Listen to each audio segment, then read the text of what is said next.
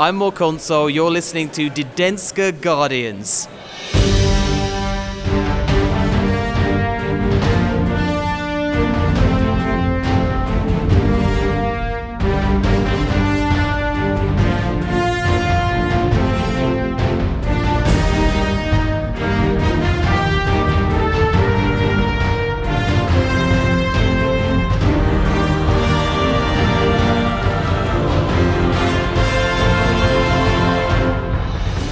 Hej og velkommen til De Danske Guardians, Danmarks første, bedste og eneste Destiny podcast. Jeg hedder Morten Uru, og I lytter til episode 102. Hold nu kæft en episode, I skal lytte til i dag, fordi at udover at være i ualmindelig godt selskab, vi har nemlig vores lore-konge Nikolaj med. Hej. Og så har vi selvfølgelig vores Twitch-vært Mika Højgaard. Hej Mika. Hej. Altså det bliver en helt vanvittig episode det her. Vi har eksklusive nyheder. Mine damer og herrer, vi kommer til at kortlægge hele Destinys kommende år. Også næste års store septemberudvidelse. Vi kommer til at fortælle, hvad den kommer til at handle om. Og vi ved også, hvem den nye Hunter Vanguard er. Og så skal vi anmelde Destiny Forsaken til allersidst. Men allerførst, kæmpe twist i Destinys historie. Xivu Arath. Det slagtede du, Morten. Du butcher det fuldstændig. Butcher det. Xivu Arath, er det ikke rigtigt? Og det var bedre. Det var bedre. Prøv du at sige det, Nikolaj. Xivu Arath. Xivu Arath. Ja, jeg slagtede det rimelig fint. Nå, okay. Prøv at høre. Det er kæmpe twist. Xivu Arath er vendt tilbage. Og det skal vi snakke rigtig, rigtig meget om. Der er ingen, der ved, hvad Xivu Arath er. Nej, og det vil vi fortælle jer, fordi, og vi skal nok fortælle, hvorfor det betyder så meget. Prøv at høre, den her, der er så mange ting at snakke om. Og igen vil jeg bare lige understrege, hvis I er trætte af at høre om forudsigelser, hvis I er trætte af selvfede gokken af på hinanden, fordi vi er så pisse kloge til at vide alt om Destiny-spillet, ja, så kommer I til at have den her episode, fordi det kommer mere eller mindre bare til at være det. Fordi holy, det er bare selvpilleri. Det er selvpilleri. Altså det er fucking vanvittigt.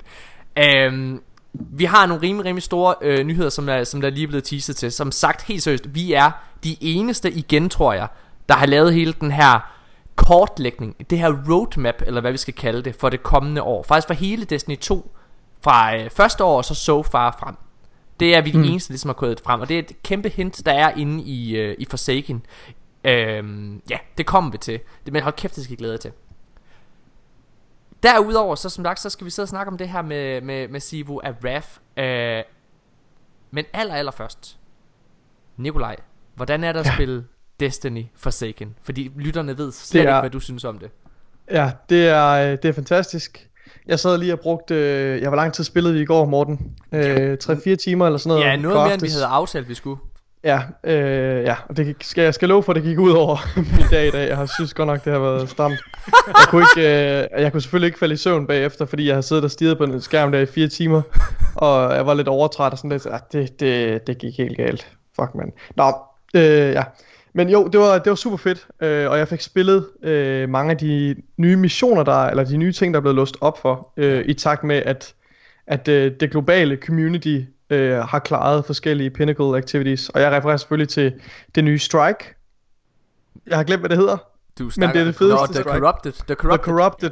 Ja. Mit nye yndlingsstrike. Og så en mission, der hedder The Last Courier. Broken Courier. Ja. Så det var rigtig fedt. Og så spillede vi en masse Gambit og Crucible og sådan lidt. Så men jeg blev virkelig blæst om kul af det nye strike, fordi det er godt nok. Ja, det er de flotteste omgivelser, jeg har spillet i Destiny-spil nogensinde. Og ja, det blæste mig fuldstændig omkuld. Jeg kan huske, jeg sagde til Morten og Mika, fordi det gik sådan op for mig. Altså, jeg tror virkelig, de må være tæt på at have udtømt deres kreative ressourcer visuelt, fordi det er bare så... Det er så over the top. Altså der er så mange sci-fi og fantasy nuancer blandet ind. Jeg tænker, de kan umuligt toppe det her. Men Morten, du gjorde mig opmærksom på noget. Hvad var det, du sagde? Du gjorde mig opmærksom på nogle ressourcer, de faktisk ikke har udtømt endnu. Det er fordi, det er fordi, det du snakker om, det er, hvordan skal de toppe The Dreaming City? Det er det, du snakker om. Hvordan, fordi The Dreaming City er så smuk, og så abstrakt et sted at være. Altså, jeg tror, du sagde det rigtig godt, Nikolaj, i går, med at, det var Mika, der sagde det, Taken og hvad kan man sige, Awoken Homeworld, det er to, de mest spacey, hvad kan man sige, temaer overhovedet i Destiny. Hvordan skal vi toppe noget, der kommer til at være vildere end det? Men i min optik, så har de altså nogle virkelig vilde kort i ærmet nu, fordi udover at vi, det skal vi snakke om senere, men vi skal til en helt ny lokation, som vi ikke vil afsløre nu. Det skal I lige lytte lidt til for at vide. Men næste års location, hvor vi skal hen til et område, tror jeg bliver rimelig vildt. Og derudover så har vi altså stadigvæk den femte race af de her pyramideskibe. Dem har vi stadig til gode. Og jeg tror slet ikke, vi kan forestille os, hvad det medbringer. Nej, fordi jeg tror, det er endnu mere spacey, hvis vi kommer ind på deres rumskib. Det er sådan noget fjerde dimension-agtigt. Faktisk, så Nikolaj, han gjorde mig opmærksom på noget ret crazy i går. Hvis I ikke allerede ved det, Nikolaj, vil du lige super kort opsummere det Grimoire Card, eller den nye lore omkring The Drifter, hvor han møder, hvad man formoder er The Darkness? Ja, nu har jeg ikke selv læst The Grimoire Card. Jeg er simpelthen blevet fodret med information fra Myland Games, en af hans nyere videoer. Og bare sådan meget kort, meget simplificeret. Så det der sker, det er, at The Drifter, han er en outlaw, sammen med en bande af andre outlaw guardians, og så rejser de ud af vores solsystem for at opdage nogle nye kræfter, altså nogle nye våben. Og der lander de så på en planet, hvor der er nogle skabninger, som ligesom de genererer sådan et felt, der undertrykker light. Og det der så udspiller der sig så nogle begivenheder, hvor altså de bliver vendt mod hinanden af de her mystiske skabninger, og så de slår hinanden ihjel, og så ender han med at være den sidste, altså The Drifter. Ja. Og så han skyder faktisk de andre. Det kan godt være, han i hvert fald også skyder nogle af de andre. For de bliver paranoide, fordi de dør fra højre til venstre og sådan noget. Og så tror jeg vist, jeg ved ikke om kortet siger det, men jeg synes det er lidt skrevet mellem linjerne i hvert fald i slutningen af det Grimoire Card, for der synes jeg, at konklusionen det er, at han tager nok en af de der skabninger med sig på sit skib. Og hvis man og så, ser... Ja, du må godt og så sad jeg og spillede med Morten i går. Og der synes jeg, der er nogle brikker, der faldt på plads. For jeg har altid undret mig om, når man står der, inden man bliver transmattet ned på banen, så står man der og taunter hinanden, altså, hvor man kan se modstanderens hold. Og hvis man kigger væk fra... hvis man kigger op mod The Drifter og bag ham, så er der ligesom sådan en glasrude, hvor der er et eller andet bagved. Og først så tænker jeg, er det et eller andet Taken 3, eller hvad hele verden er det? Men hvis man sådan lige studerer det lidt mere nøje, så tror jeg, man vil nok nå frem til den konklusion, at det er ikke rigtig noget, vi har set før, for det ligner ikke. Det ligner hverken Taken, eller... Men det ser sådan lidt mørk og darkness ud, og så er der en masse tentakler, der sådan gror op og ned ad væggene. Ja. Og det kunne godt ligne en slags ny skabning, vi ikke har set før. Altså et nyt væsen. Og så er den naturlige konklusion jo så, sammenligning, det er, at det må være det samme, samme skabning, som han tager med fra den her planet. Men altså, det er jo så tydeligt, som noget kan være, så det er næsten for godt til at være sandt, hvad man kan sige. Du sagde i går, at du ikke tror, det er det, fordi det er for on the nose. Jo, men jeg er usikker på den, men jeg vil sige, det kunne jo godt være noget kløgtigt hiding in plain sight, altså hvor de simpelthen bare gemmer den her kæmpe åbenbaring lige foran næsen på os, uden vi lægger mærke til det. Og det håber jeg lidt er tilfældet, for jeg ved faktisk ikke, hvad det ellers skulle være, den der skabning. Så det kan I lægge mærke til næste gang, I spiller Gambit. Mika, jeg glæder mig virkelig jeg vil bare sige, jeg glæder mig virkelig til Drifters DLC, for at dykke mere ned i det der mysterie. Ja. Det tror jeg ikke, du skal regne med, vi gør. Det tror jeg ikke, du skal regne med, vi gør. Måske mere i form af lore, så. Jeg ved godt, der ikke kommer story-missioner og sådan noget, men altså, der er bare så meget lore allerede på Drifteren nu, omkring hans oprindelse og den her historie, hvor han er på den her planet. Og hvis der kommer mere lore, og det udvider sig endnu mere. Det gør der. Så, der kommer masser af lore. Og det gør der. Ja. Så det glæder mig til. Det bliver super spændende. Mika, har du haft en god Destiny-uge? Ja, det har jeg. Mega god uge. Ja. På nær lige en kæmpe freaking fuckfinger, jeg fik i hovedet af Bungie. Nej, med Oracle. Nå, ja okay, det er rigtigt. Du skulle snakke Oracle, om din raid. Det var, Jamen, den kan jeg lige tilbage efter. Men Oracle glitcher åbenbart, så hvis man har oplevet det derude, så er man ikke alene. Det er også sket for mig. Og mig. Og Morten. Og min kæreste. Prøv at trække ja. Så er det jo oplagt, at jeg kan fortælle om det nye våben, jeg har fået fra min weekly quest. Fordi, ja, det er jo så den første begivenhed, der ligesom gør mig begejstret for random rolls igen. Fordi jeg får den her auto-rifle, jeg kan ikke, hvad hedder den? Tiger Spider, hvad den hedder. Og den får jeg med Outlaw og Kill Clip. Ja. Og altså den her precision frame. Altså og det er så vanvittig en combo, fordi lige så snart den der combo den kører, du får et critical hit, og du lader så får du Outlaw, det vil sige du lader lynhurtigt, og så har du Kill Clip, altså ekstra damage. Og når det der loop der det kører, så smelter man alle fjender. Det er som om, at Bungie bare har siddet og tænkt, ham Nikolaj, han er skeptisk over for random rolls. Deej, kast en fucking guard roll afsted efter ham nu! Han er omvendt! Det er så fedt. Nå, jeg har masterwork. Vi har meget, vi skal igennem, så jeg skynder mig bare lige for den aller sidste ting over snuden. Der er bare Last Wish. Den første dag her i sidste fredags, det er det nye raid, hvis man skulle være i tvivl, hvis man har sovet under en sten. Og... det var jeg selvfølgelig inde at prøve. Jeg måtte opgive sammen med mit hold. Jeg havde et godt hold med, men det var simpelthen for underleveled.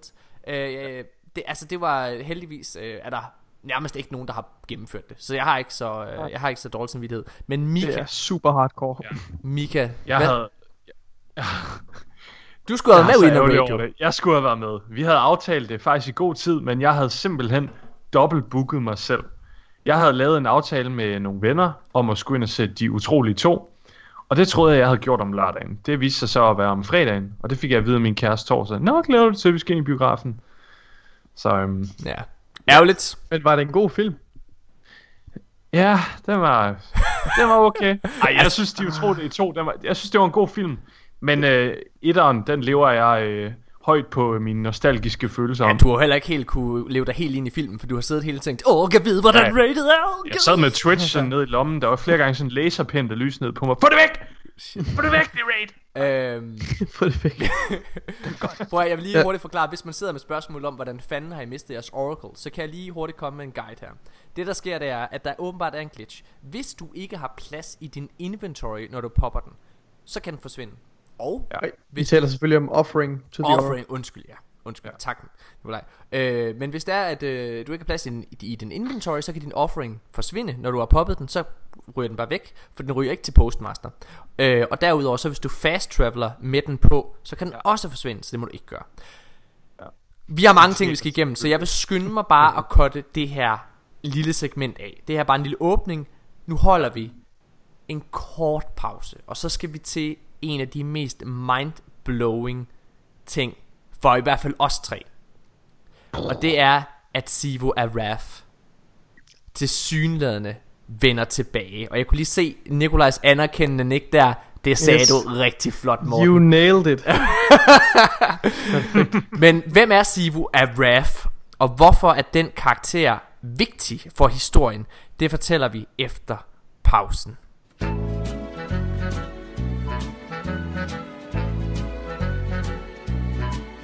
You better watch out, you better go cry, better go pout, I'm telling you why. Savathûn is coming to town. You killed Oryx and Crota too, so now she's pissed and coming for you. Savathûn is coming to town.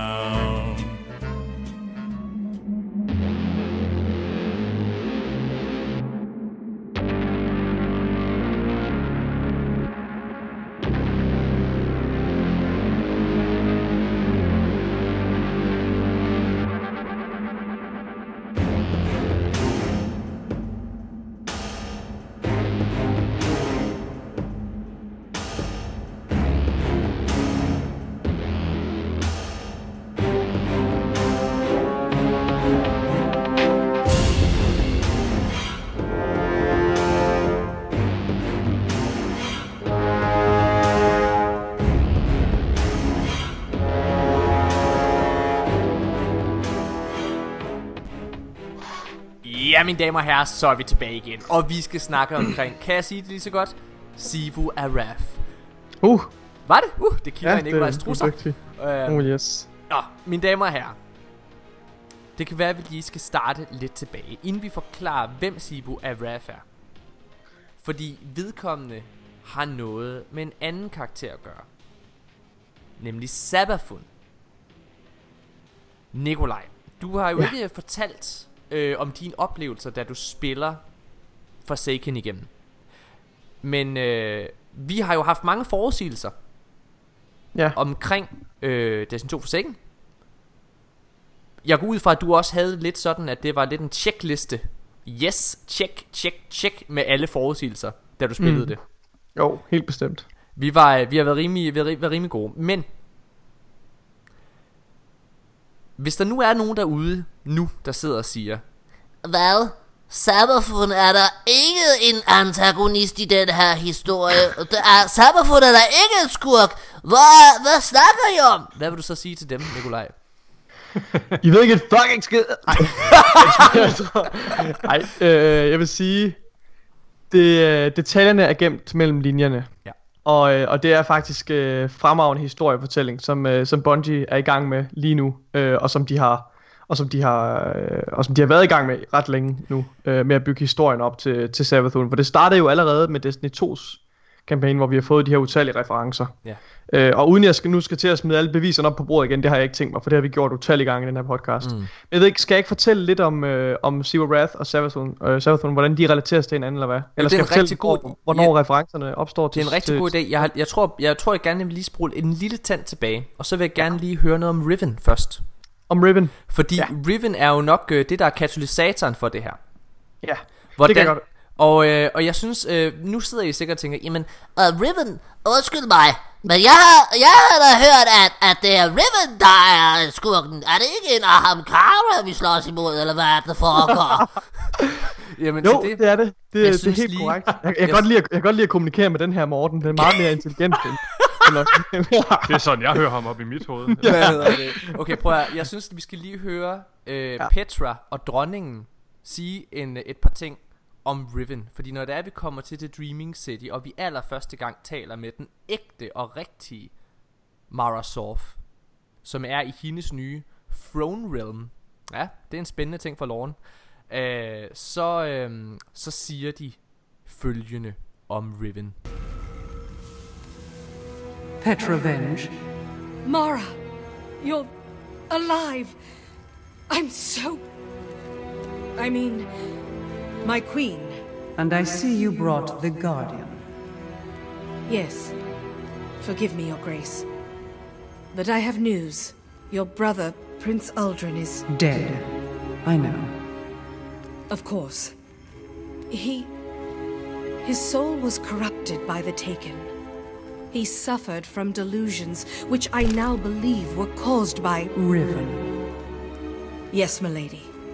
She too has been taken. As have Kali, Shuro, and Sadia. So many loved ones turned against us. Tell me what to do, my lady. Please. Assemble a team, Petra. Send them into the heart of the city. Kill that creature and extract its heart. I offer the riches of our realm as bounty. Open the gates and let the Guardians in. Ja, mine damer og herrer, så er vi tilbage igen. Og skal vi snakke lidt omkring Riven? Det okay, tror jeg. Morten, sæt dig ned. Jeg tager den her. Okay. Læn dig tilbage. Det der sker, det er, at Riven er blevet taken. Det vil sige, Rivens vilje er ikke længere dens egen. Den agerer altså ikke længere ud fra sin egen agenda. Der er nogen, der er bagved, som hiver i snorene. Og jeg synes lige, vi skal gå lidt tilbage til der, hvor historien, hvor Forsaken-historien egentlig starter. Den starter ved de begivenheder, der sker i forbindelse med hvad hedder det. Den starter faktisk helt tilbage ved konstruktionen, ved begyndelsen af The Awoken. Fordi The Awoken, de vælger at bygge, eller Mara Sov vælger, at de skal have deres egen by. De skal have et slags knudepunkt for deres folk og deres kultur. Og hvor Uldren han så påpeger over for Mara Sov, han siger, det er jo en virkelig dårlig idé, fordi det er jo en skydeskive. Altså så samler vi os selv et sted, og så er vi sårbare. Og så siger Mara, fint nok, du har ret. Det er derfor, jeg vil have dig til at rejse ud i verdensrummet og finde mig et eller andet våben, der kan beskytte os. Og det Uldren, han vender tilbage med efter hans lange tur, det er en lille bitte skabning, som kan være i hans hånd. Og det er en Ahamkara, og den giver han til Mara Sov. Og den her Ahamkara, det er den hemmelighed, der er i hjertet af The Dreaming City. Det er den skabning, der er kilden til deres fantastiske kræfter og deres fantastiske, ja, deres hemmeligheder og deres maskiner og deres... Undskyld, Nikolaj, nu bremser jeg dig lige igen. Hvad siger du, 6-årige Morten? Det er fordi, at jeg har altså set et billede af den her Ahamkara, og den kan altså ikke være i nogen hånd. Du ved ikke en skid, du er lort. Det er selvfølgelig fordi... Gider nogen stikke en bold i kæften på den møgeunge? Det er selvfølgelig fordi, at Riven er jo vokset med tiden. Og frem til de begivenheder, der sker omkring Taken King, hvor Mara Sov angriber Oryx. Og hun kender selvfølgelig konsekvensen af det her. Hun bliver taken sammen med hendes Tekins, og hendes flåde bliver destrueret. Det der så sker, det er, at vi besejrer Oryx. Men der er en ny, der tager Oryx's plads på tronen, og det er Savathûn. Og Savathûn, hun bliver dermed den nye leder af Taken, og det ser vi, det er der optag til igennem hele Destiny 2. Og det Savathûn, hun gør, det er, at hun tager Riven, som er en Ahamkara, som er det her mystiske, utrolig magtfulde væsen, der ligesom kan skabe virkeligheden efter dens egne tanker. Altså... De bliver også kaldt ønskedrager, fordi de kan opfylde ønsker og manifestere dem i virkeligheden. Så det er et utroligt kraftigt væsen. Og den bruger Savathûn så til at manipulere Uldren, og så kører hele møllen, som vi kender med Forsakens historie med Uldren, der tror han hører hans søsters stemme og bliver vildledt og befrier de her baroner og så videre. Men hvorfor, undskyld mig, Nikolaj, men nu ved jeg ikke skid. Hvorfor Riven har der ikke nogen hersker? Hvorfor har Riven en der bestemmer over en? Er der mere saftevand? Det synes jeg har forklaret, ikke det? Det er, hvis man bliver taget, vil du ikke prøve at fortælle dem? Ja. Hvis man bliver taget, har man så vilje selv? Så har man ikke vilje, som jeg startede med at forklare. Så har man ikke længere sin egen vilje. Jeg altså, ved det ikke efter, åbenbart. Nej, typisk. Det er dejligt, undskyld. Men vi drager ned i raidet, Nikolaj. Og så besejrer vi. Eller, vi har ikke gjort. Men Team Redeem har besejret, ja. Nogle Guardians har besejret Riven Fire Team. Ja. Og nu begynder min underbo at spille guitar. Det beklager jeg meget. Jeg synes næsten, at vi skal høre. Fordi vi får jo en cutscene, Nikolaj. Ja. Hvor Petra siger noget. Det er måske et rigtig godt afsæt for dig at tale videre med. Det er det. Kæmpe spoiler alert, selvfølgelig. Det er klart. Dem, der ikke vil spoiles på, hvad der sker efter... Nej, det ved jeg ikke. Det er ikke rigtigt. Hvis man ikke vil vide, hvad der sker i fremtiden, så skal man ikke lytte til de danske Guardians. Fordi vi laver ikke andet at spekulere i det, og... nu siger jeg det igen. Jeg er så pisse højrøvet. Vi laver ikke andet at have ret. Jeg sagde det her den anden dag. Der sagde jeg... Jeg tror, det var i går, jeg sagde det. Helt ærligt. Jeg elsker at have ret. Hvis jeg skulle vælge... mellem at have sex og kunne fortælle et andet menneske, at jeg har ret i et eller andet, jeg har sagt, så vil jeg droppe sexen og skynde mig hen og sige, ja, sig selv. Hashtag Morten was right. Du er så vanvittig, Nikolaj. Du fik din mor til at lytte til vores episode 100. Vil du fortælle den historie? Jeg satte min kære mor i gang med at lytte til episode 100, hvor vi interviewede Bungie og så videre. Og hun synes jo, det var en virkelig sjov episode. Men hun lagde mærke til noget meget specifikt. Hun kommenterede nemlig flere gange på, at Morten, han har en tendens til at påpege, at han har ret hele tiden. Han har godt nok behov for at pusse sit ego hele tiden, hva'? Ja. Men det er sjovt, fordi jeg tror ikke, vi lægger så meget mærke til det længere, som vi har gjort. Vi er lidt blevet døve over for det, og vi er nok også selv blevet smittet lidt af den der, jeg ved ikke, hvad jeg skal kalde det. Arrogance? Ja, det kan godt være. Ja. Det er, når man har så lille en penis, som jeg har, så må man vokse andre steder. Og det er jo så mit ego, min e-penis. Det forklarer også, hvorfor det kommer mig så naturligt at falde ned i samme hul, altså. Så ved vi jo også, hvad der er tilfældet med dig, Mika. Ja! Nikolaj. Ja. Ja. Ja. Rest mig. Rest mig. Nå, okay. Nu går der fjol i den, kan I mærke. Mine damer og herrer, det der sker nu, det er, at vi skal lytte til, når det er, lige da det er, at Team Redeem besejrer Riven nede i raidet. Så for alle andre spillere, så påvirkes hele verden. Og næste gang vi logger ind i Dreaming City og rejser derned, så bliver vi mødt af en cutscene. Og i denne cutscene, der siger Petra følgende: My queen commanded me to slay a beast. We could not do it alone. So I turned to the guardians. 6 brave heroes came to destroy my people's greatest secret. Riven, the last known Ahamkara, a creature of immense power and cunning. The guardians killed Riven and ripped out her heart. But Ahamkara transcend death. They can transform desire into reality. Even when they are nothing but bone and dust. I should have known that Riven would grant one last wish. One last curse. Now the Dreaming City has been taken. I opened the gates. I ordered the attack. I should have known. Ja, og det interessante er jo så, hvad er det her sidste ønske? Den sidste forbandelse, som Riven når, eller som Savathûn når, og altså det, vi skal lige huske, det er Savathûn, der styrer Riven.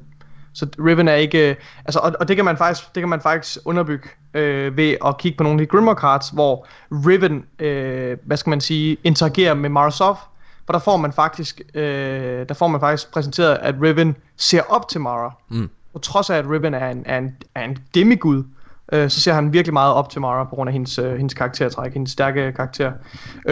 Så ja, det er Savathûn, skal vi huske. Og det, ja, så det kan vi så spekulere lidt i, hvad er den her forbandelse, som Riven når som sit sidste ønske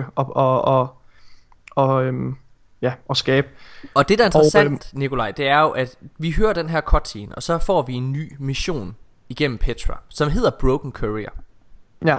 Og det, der er interessant i den her mission, det er, at vi kæmper mod en række midbosses og bosser i den her historiemission. Og det interessante, det er navnene på de her bosser. Nikolaj, kan du huske, hvad de hedder? Jeg kan ikke huske, hvad de hedder, nej. De hedder for eksempel Greed. Ja. Er det ikke... Ja, det er dødssynderne eller sådan noget. Er det, ja. Ikke det er sådan nogle, ja. Greed of Xivu Arath. Ja. X of Xivu Arath. Så ja, det er Xivu Araths minions, kan man sige. Men fortæl, nu tror jeg så du skal fortælle hvem Xivu Arath er. Ja, hvis man har lyttet til vores meget kortlevede episode-serie, er den død? Ja, det ved jeg ikke. Altså, den er i koma. Den døde den dag, jeg startede på studiet. Nej, det må vi lige se. Men hvis man har lyttet til den, så ved man, at ja, spoiler alert, den karakter, der hedder, skal se, hvad hun hedder, Shiro, bliver senere hen til Xivu Arath. For de her 3 søskende, Oryx, Savathûn og Xivu Arath, de påtager sig 3 forskellige roller i Hive-hierarkiet. De bliver 3 forskellige Hive-guder med hver deres rolle. Oryx tager det, der hedder The King Morph. Han er The Navigator, The Pathfinder. Og hvad hedder det? Savathûn tager The Queen Morph og bliver således The Cunning Queen, altså den snu dronning. Og Xivu Arath tager The Knight Morph og bliver en knight, altså en warrior, og bliver faktisk Hives svar på en krigsgud. Må jeg komme med lige en hurtig ting? Det er en lille side ting i forhold til Savathûn. Mm-hmm. Når det er, man sidder og spiller spillet igennem og kommer til Dreaming City første gang, så bliver man mødt af Toland, som du også forudsagde, Nikolaj. Der vil jeg gerne lige give dig den der med, at du møder Toland i den her DLC. Det kaldte du for et halvt år siden, og at han ville være vores guide i hvad hedder det der Hive, Ascendant Realm, eller Ascendant Plane, eller hvad. Men det har vi jo faktisk næsten vidst allerede siden begivenhederne for jeg tror det kom allerede med hvad hedder den første DLC til Destiny 1. Dark Below ja. Eller også kom det først med Taken King. Det er jeg tror først ja, men der er Toland, han er som sagt en del af Eris Morns fireteam, og de bliver slået ihjel af hvad hedder det, Crota, og der bliver men Toland han bruger ligesom The Death Singer i Jytte. Han lærer hende sang, og på den måde så dør han og overgår til Hive Ascendant Realm, hvor han stadigvæk befinder sig nu. Og det er den måde vi taler med ham. Men ja. Det jeg vil sige med ham, det er når du møder Toland, eller hører Toland hedder det måske, når du kommer til The Dreaming City, så har han replikken, jeg kan ikke huske hvad det er, men and scheming queens. Scheming Queen, ja. Med S på, så vidt jeg husker den der. Ja, altså dronninger i flertal. Lige præcis. Og det kan jo betyde flere ting. Jeg tænker, det kan også være, at han refererer til Savathûn og Mara Sov, fordi ja. Mara Sov er i den grad også en dronning, der konspirerer. Ja. Altså, vi er stadigvæk i gang med at udføre hendes kryptiske plan lige nu, som startede, da hun angreb Oryx. Det hele, it was all part of the plan. Altså hun er også i gang med os. Hun er også en scheming queen. Men det kan også godt være en reference. Ja. Tror du at Toland og Mara, de har kontakt på nogen måde? Nej. Det er muligt, i og med at de begge to befinder sig i Ascendant Realm. Mm. Altså ifølge loven, så den nye lore der er kommet, så har Mara Sov lavet sin egen Ascendant Realm. Ja, men jo. Så burde de ikke tale sammen. Nej, det er rigtigt. Så men altså så school motherfucker first time. Så skal du også. Ja, men jeg har ikke læst alle Grimmercastene, så. Men Morten, så skal du også gå ud fra, at altså den Ascendant Realm vi går ind i, det er jo heller ikke Tolands. Han er jo egentlig sådan en generel Ascendant Realm. Det er et skidegodt argument. Det er jo ikke Savathûns realm vi går ind i. Men jeg tror bare sådan generelt. Men jeg tror alligevel at det som jeg ved ikke på faktisk, han siger faktisk at han vandrer mellem mellem deres verdener. Det er sandt. Og Mara Sov siger også at hvad hedder det, the war rages on. Så der må være et eller andet i the Ascendant Realm. Altså der er nogen der bryder ind i hendes. Ja. Nå, det er en anden ting. Det var bare det der med school, motherfucker. Men det kan også godt være en reference til Xivu Arath og Savathûn og dronningen. Ja, fordi Xivu Arath er faktisk en kvinde. Ja. Det er alle Hive. Og det er jo, det er jo faktisk det der er lidt farligt ved det, fordi det er hun jo så ikke nødvendigvis længere. Altså, i loven står der at det er den eneste kvindelige knight. Gør det? Ja. Fordi fordi Oryx var jo også, altså Orash var jo også en kvinde indtil to The King Morph. Sandt. Så jeg er lidt usikker på faktisk hvilket køn. Nå. Det er men ligegyldigt. Ja, det er i og for sig altså lidt ligegyldigt. Lad os vende tilbage til det. Det var bare lige den der scheming queens. Den her jeg havde bare lyst til lige at sige det, fordi at jeg synes også det er en reference direkte til Savathûn. Nikolaj, hvem er det Xivu Arath så er? Hun er søster til Savathûn og Oryx. Ja. De tre er søskende. Og igennem begivenhederne ved The Books of Sorrow, hvor de udfører deres folkemord i hele universet, der vælger Oryx at slå Xivu Arath ihjel. Fordi det der ligesom, den logik, der driver Hive og deres styrke, det er sort logic. Og den siger, at når du dræber en anden skabning, så vinder du ligesom noget magt i det at dræbe. Ja. Når du dræber med en klinge, altså så husker klingen det offer du har slået ihjel. Det vil sige, når du dræber noget der er meget meget magtfuldt, så bliver du også selv det mere magtfuld. Ja. Og det er ligesom det princip til Oryx han bruger til at virkelig blive magtfuld. Det er også derfor han er i stand til at blive The Taken King. Det er fordi han dræber Akka, som er en Worm Guard, og derved får han evnen til at tage. Ja. Så Xivu Arath er faktisk død, igennem Books of Sorrow begivenhederne. Men og Xivu Arath bliver slået ihjel i sit Sword Realm, så det er faktisk Xivu Araths endelige død. Ja. Men en Ahamkara kan jo væve ting ind i sandheden efter dens ønsker, og vi vil jo så postulere at Savathûn og igennem Riven har brugt altså Rivens magt til at ønske Xivu Arath tilbage. Og grunden til, at Savathûn vælger at få Xivu Arath tilbage, og ikke Oryx, for det er nok det er en af de første spørgsmål, som vi også lige stiller os selv. Hvorfor vælger man Xivu Arath frem for Oryx? Det kan måske findes i det, du siger, Nikolaj, med Sword Logic. I og med, at vi besejrer Oryx, så er Oryx i princippet underdanig. Altså han er ikke... Jeg vil sige, der er to stærke argumenter for, hvorfor man ikke vil genopleve Oryx. Jeg tager lige den her.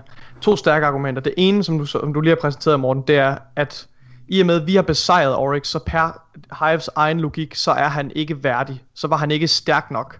Så hører han ikke til han hører ikke til i det endelige univers. Han hører ikke til i det, Hive kalder the final shape. Altså universets, når universet er helt ryddet for alt, hvad der ikke fortjener at leve. Men på den anden side, så var Savathûn også ret uenig. Eller hun var potentielt uenig med Oryx. Og det synes jeg faktisk er den mest interessante pointe. Fordi Savathûn påpeger flere gange over for Oryx i The Books of Sorrow, at hun ikke har noget bevis på, at den her sandhed, de jagter, som Oryx jagter, at det er den eneste sandhed. Det er hun i tvivl om. Og når Oryx ligesom forsøger at overbevise hende, så får jeg lidt fornemmelsen, måden det er skrevet på, så får jeg fornemmelsen af, at Savathûn lidt taler ham efter munden, og siger, ja, du har ret. Men at hun i virkeligheden, i al hemmelighed, fordi hun er en konspirerende og hemmelighedsfuld skabning, så tror jeg faktisk, hun måske endda kan have spillet ind i Oryx's død. Okay. Den udstrækning. Tror du også sådan helt basalt, at det også bare kunne have noget at gøre med, at han er kongen? Så hvis han vendte tilbage, så blev hun nødt til at træde ned fra førstepladsen igen. Altså det er helt basalt. Jo. Og jeg tænker også sådan, at Savathûn... argument, kan man sige, for de to andre, det er ligesom, det taler nok for, at man vel ikke vil bringe ham tilbage. Han er ikke værdig. Ja. Xivu Arath er, så vidt jeg husker, Nikolaj, at du fortalte mig, så er Xivu Arath kendt som krigsguden.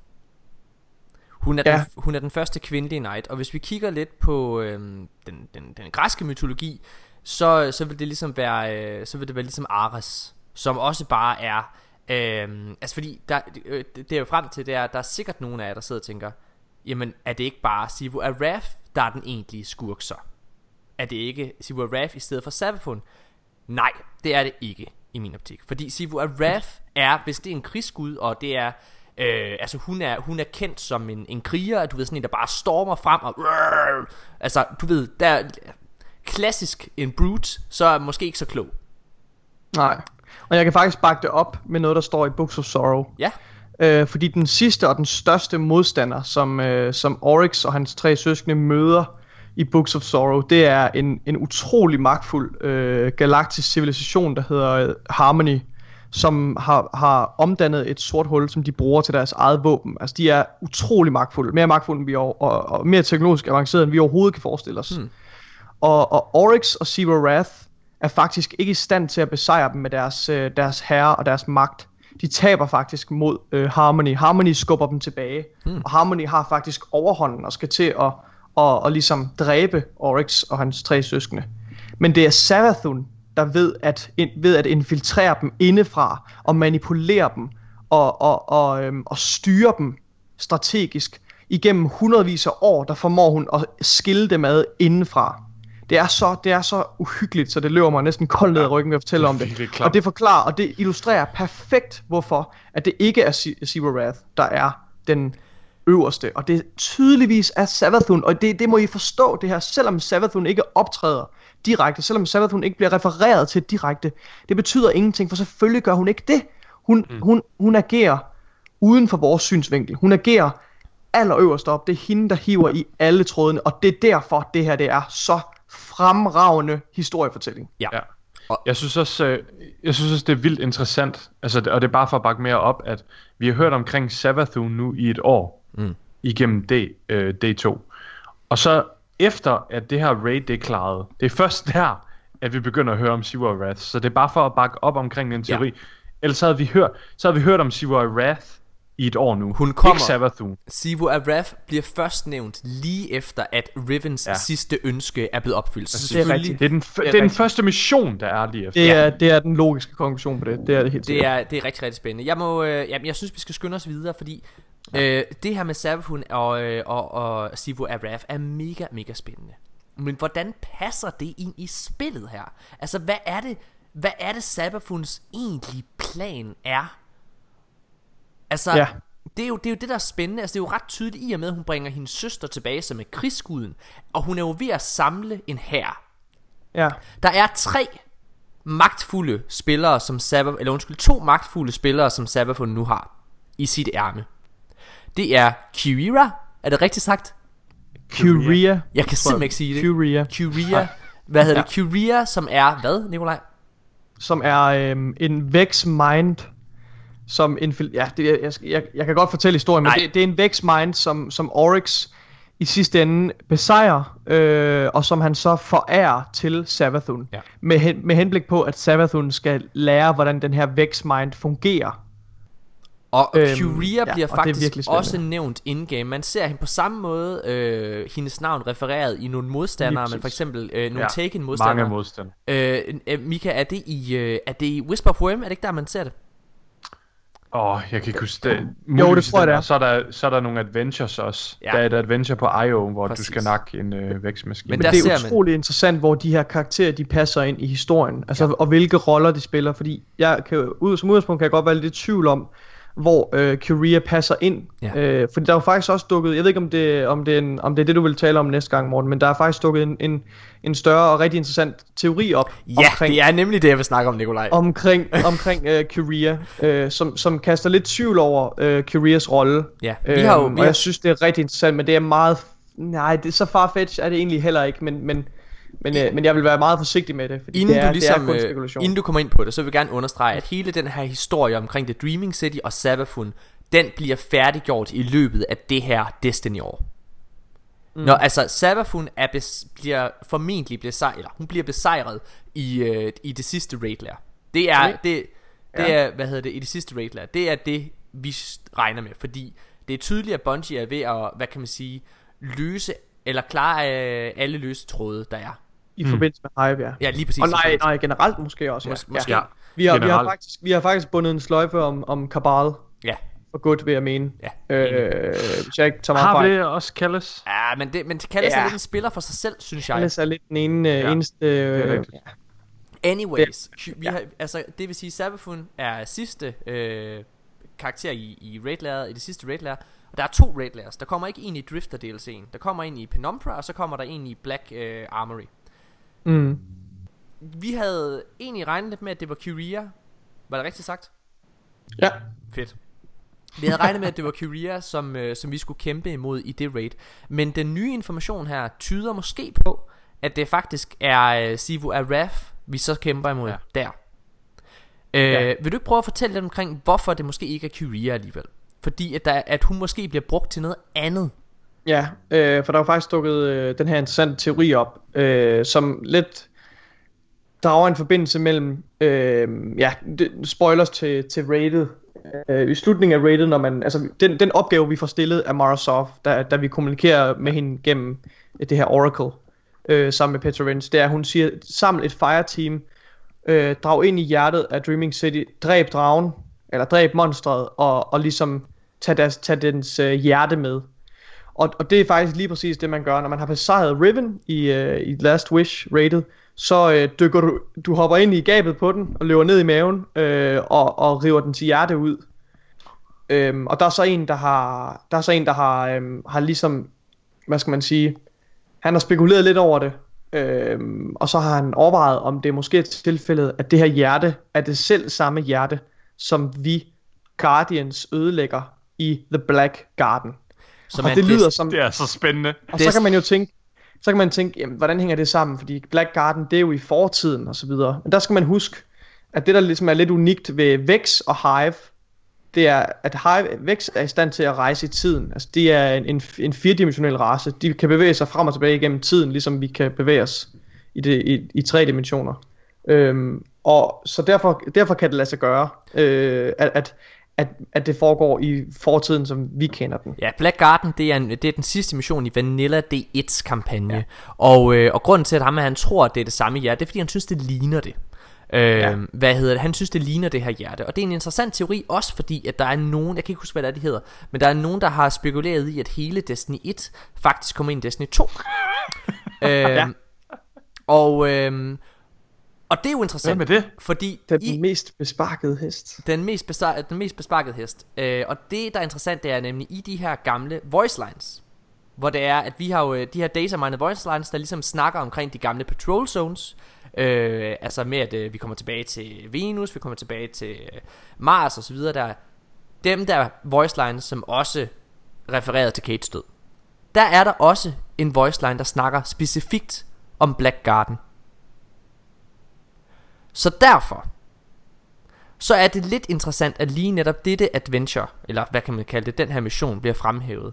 Hvis det er, at det er selv samme hjerte, og Savathûn, hun vil få Vex over på hendes side, fordi Vex, de tilbeder mørket her i den her mission. Og lad mig lige tilføje, fordi det er netop knudepunktet mellem Vex og Hive og The Darkness. Altså, du kan binde det hele sammen ved at betragte det Grimoire-kart, hvor Quria invaderer Kurotas Sword Realm, og Quria faktisk bruger Vex og deres simuleringsstrategi til at deducere Sword Logic. Ja. Og det er altså Vex forsøg på at forstå The Darkness, og forstå noget, der ikke findes i vores virkelighed. Altså Darkness og Light, det er noget, der er sådan, Bungie kalder det parakausalt, men noget, der sådan foregår udenfor. Noget, der overskrider fysikkens love. Det kan komme. Hvad siger du, Mika? Ja. Jeg siger, kom Vex ikke også ind i vores verden gennem Crotas? Det er meget muligt. Fordi det der nemlig sker med Quria, det er, at Crota åbner en portal fra sit eget Sword Realm til en anden verden, og uheldigvis så rammer han en virkelighed, hvor Vex eksisterer, og så begynder de at invadere hans Sword Realm, og det er nemlig, det kan nemlig være, at det er sådan Vex kom ind i vores virkelighed, fordi Crota simpelthen fuckede totalt op. Men det vil være en måde. Grunden til, at jeg synes, det her er interessant. Åbnede den forkerte dør. Grunden til, at jeg synes, det her er interessant. Det var det forkerte håndtag. Grunden til, at vi snakker om det her nu, det er, fordi jeg synes, det er interessant, at de måske har fundet en måde at få det til at give mening, også loremæssigt, hvorfor vi går tilbage og spiller gamle missioner, altså Destiny 1 content, ved hjælp af Quria, altså at det hele måske bliver bundet sammen på det her. Det er en virkelig fed sløjfe, hvis det er sandt. Men den her teori er også lidt svær at afkræfte. Lige præcis. Med tidsrejser, der kan alt altså lade sig gøre, så det er lidt svært at teste den her hypotese. Så det er også derfor, jeg vil mene, at den er... Det er meget vigtigt, at vi skelner mellem det her, vi taler om nu, med det her hjerte og Black Garden. Ja. Det er slet ikke lige så solidt, eller det er slet ikke overhovedet lige så solidt som det, vi taler om i forhold til Savathûn og Xivu Arath. Savathûn og Xivu Arath, it's gonna happen. Ja. Det her, det er meget altså farfetched spekulation. Men det ville være en fed måde, altså igen på en eller anden måde at retfærdiggøre Quirias eksistent i spillet her. Altså i forhold til, fordi at hvis hun ikke bliver raid modstander Quria, så kunne det ligesom være den måde, hun ligesom var relevant i. Ja. Ved at få altså hele Destiny 1's content tilbage. Ja. Fordi Morten, nu bliver jeg bliver nødt til at lægge op til det nu. Da vi spillede Ascendant Challenge i går. Er det sandt? Der spiller der, og det her det er sindssygt, jeg først lige kommer og snakker om det nu.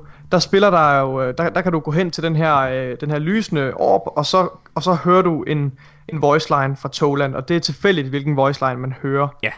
Og det er ligesom sådan en lille godbid for at have klaret den her Ascendant Challenge. Er det min, du tænker på? Det er selvfølgelig din, jeg tænker på. Må jeg læse højt? Eller vil du læse højt? Jeg synes, du skal læse højt. Okay, Toland, han siger i den, jeg får, og jeg har taget et screenshot af det, bare så man ikke tror, at jeg finder på det her. Jeg tog et screenshot af det, jeg var sådan tilbage, jeg optog det, for jeg var sådan helt, what the fuck? Og hvad hedder det, og bør tilbage sådan igen og finde det igen. Toland siger følgende: Quria is the key. The mind simulates Oryx, and thereby masters the power to take. But of course, Quria is no power unto itself. Ja. Det er vildt. Det er virkelig, virkelig vildt. Jeg har også sådan tænkt lidt over, hvordan kan Savathûn egentlig tage, fordi Oryx, han fik sin evne igennem at dræbe Akka, så skulle Savathûn jo have gjort noget lignende med mindre Quria. Ja, det er måske... måske, altså jeg vil sige, det at Oryx det at Oryx dræbte Akka, og ligesom... Tror du, det var en gave til dem alle? Det var måske, jeg tænker på det på den måde, han måske skabte rollen The Taken King. Og derefter så kan enhver ligesom, ikke enhver, men så kan andre også overtage den rolle. Og det ved vi jo også. Det var ikke meningen, at den magt, den skulle være skænket til nogen andre end de her Hive-wimper. Og det, der bakker Nikolajs argument op her, det er jo lige præcis, hvis vi går tilbage til Destiny 1-striket med Malok, så ved vi igennem det, og de voice lines, der er der igennem, at Taken mangler en leder. De render rundt som hoved uden, altså høns uden hoved hedder det. Ja, det siger Cayde faktisk. Og Malok prøver ligesom at overtage den her opgave som leder. Men det er selvfølgelig Savathûn, som går ind og tager den endeligt. Nå, drenge, det her det var ligesom en lille beskrivelse omkring det her med Xivu Arath, og hvorfor I bør synes det er spændende.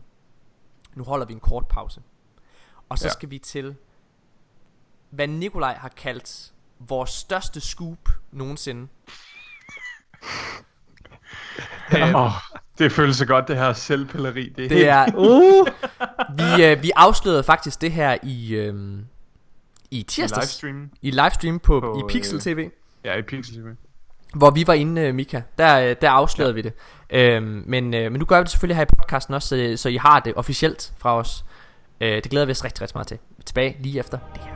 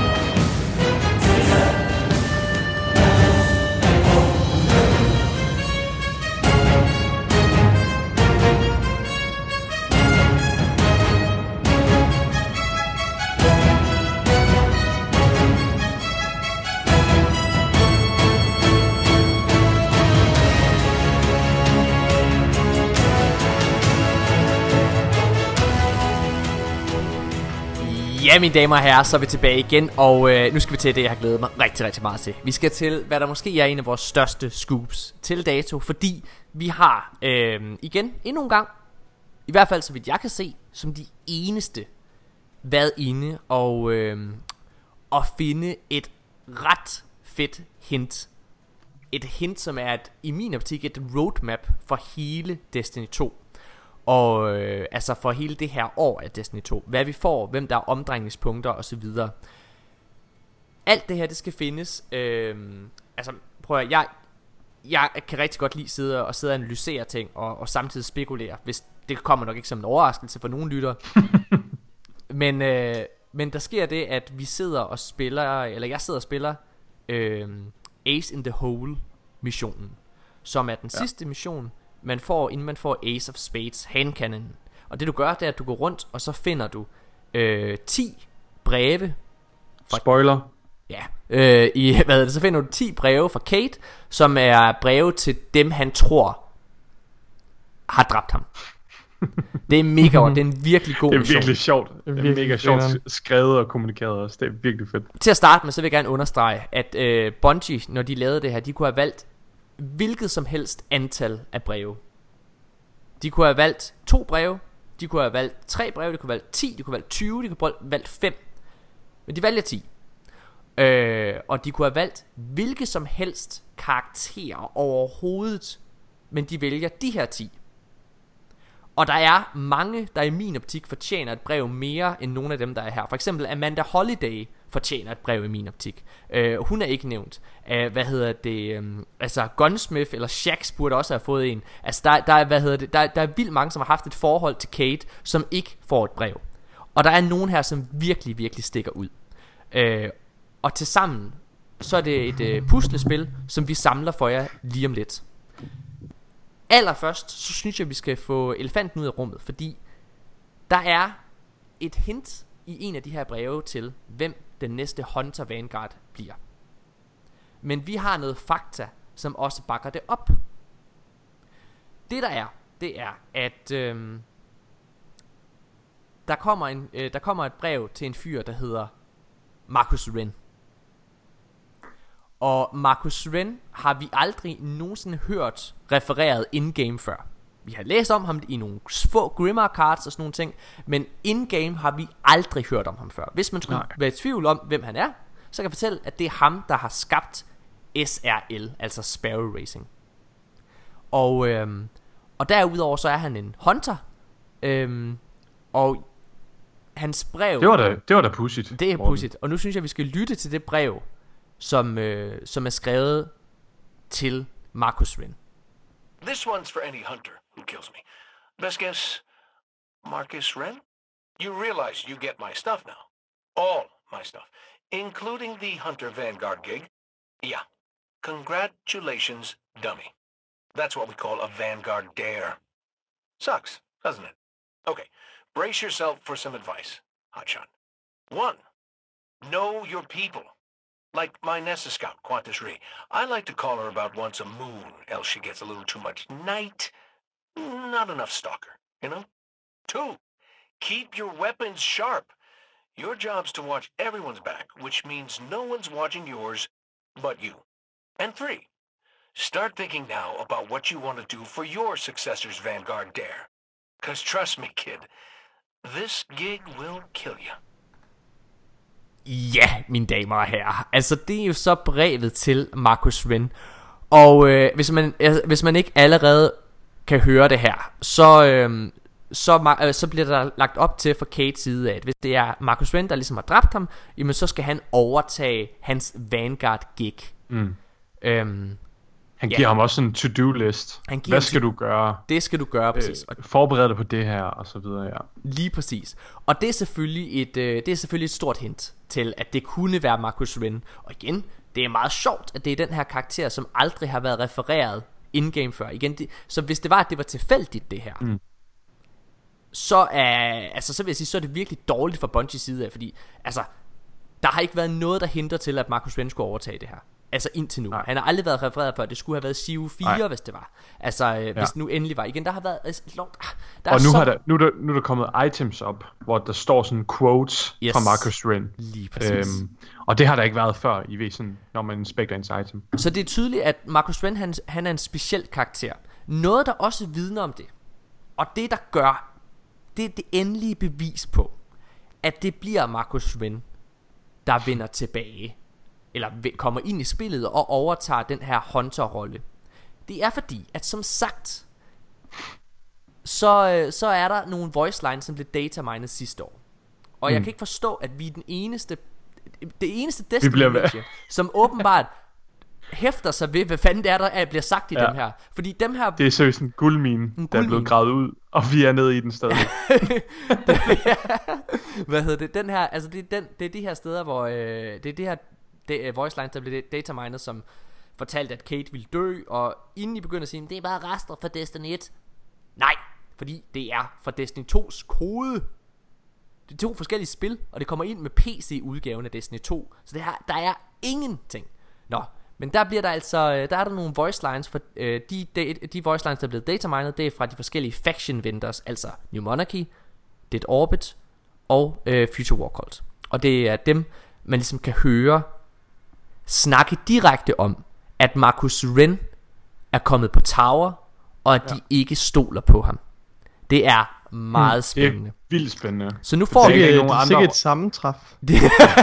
Så dem får ikke de andre roller, han kunne udfylde. Altså, så skulle det være SAL. Men i form af, at vi mangler en Hunter Vanguard, ja. Og Cayde giver den her introduktion til ham, så er det så oplagt fra Bungies side. Så jeg synes, at vi lige lytter til de her voice lines, der direkte refererer Marcus Wren. The simulations did not account for Marcus Wren. We'll have to watch him closely.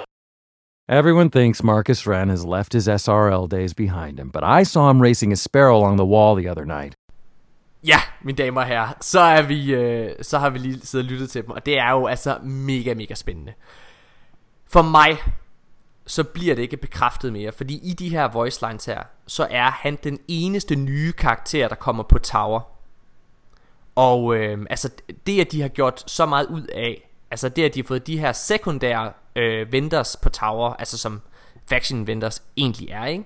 Fået dem til også at lave voice lines, der refererer Marcus Wren. Det er så on the nose. Så det er virkelig, virkelig spændende. Okay. Derudover, der er tre breve her, som er særligt spændende. Det næste brev, vi skal sidde og høre, og nu bliver I sikkert irriteret, fordi I sidder og tænker, shit, jeg håber bare, at det sidste, vi skal høre i den her podcast, det er mere om Destiny 1 i Destiny 2. Ja. Sorry.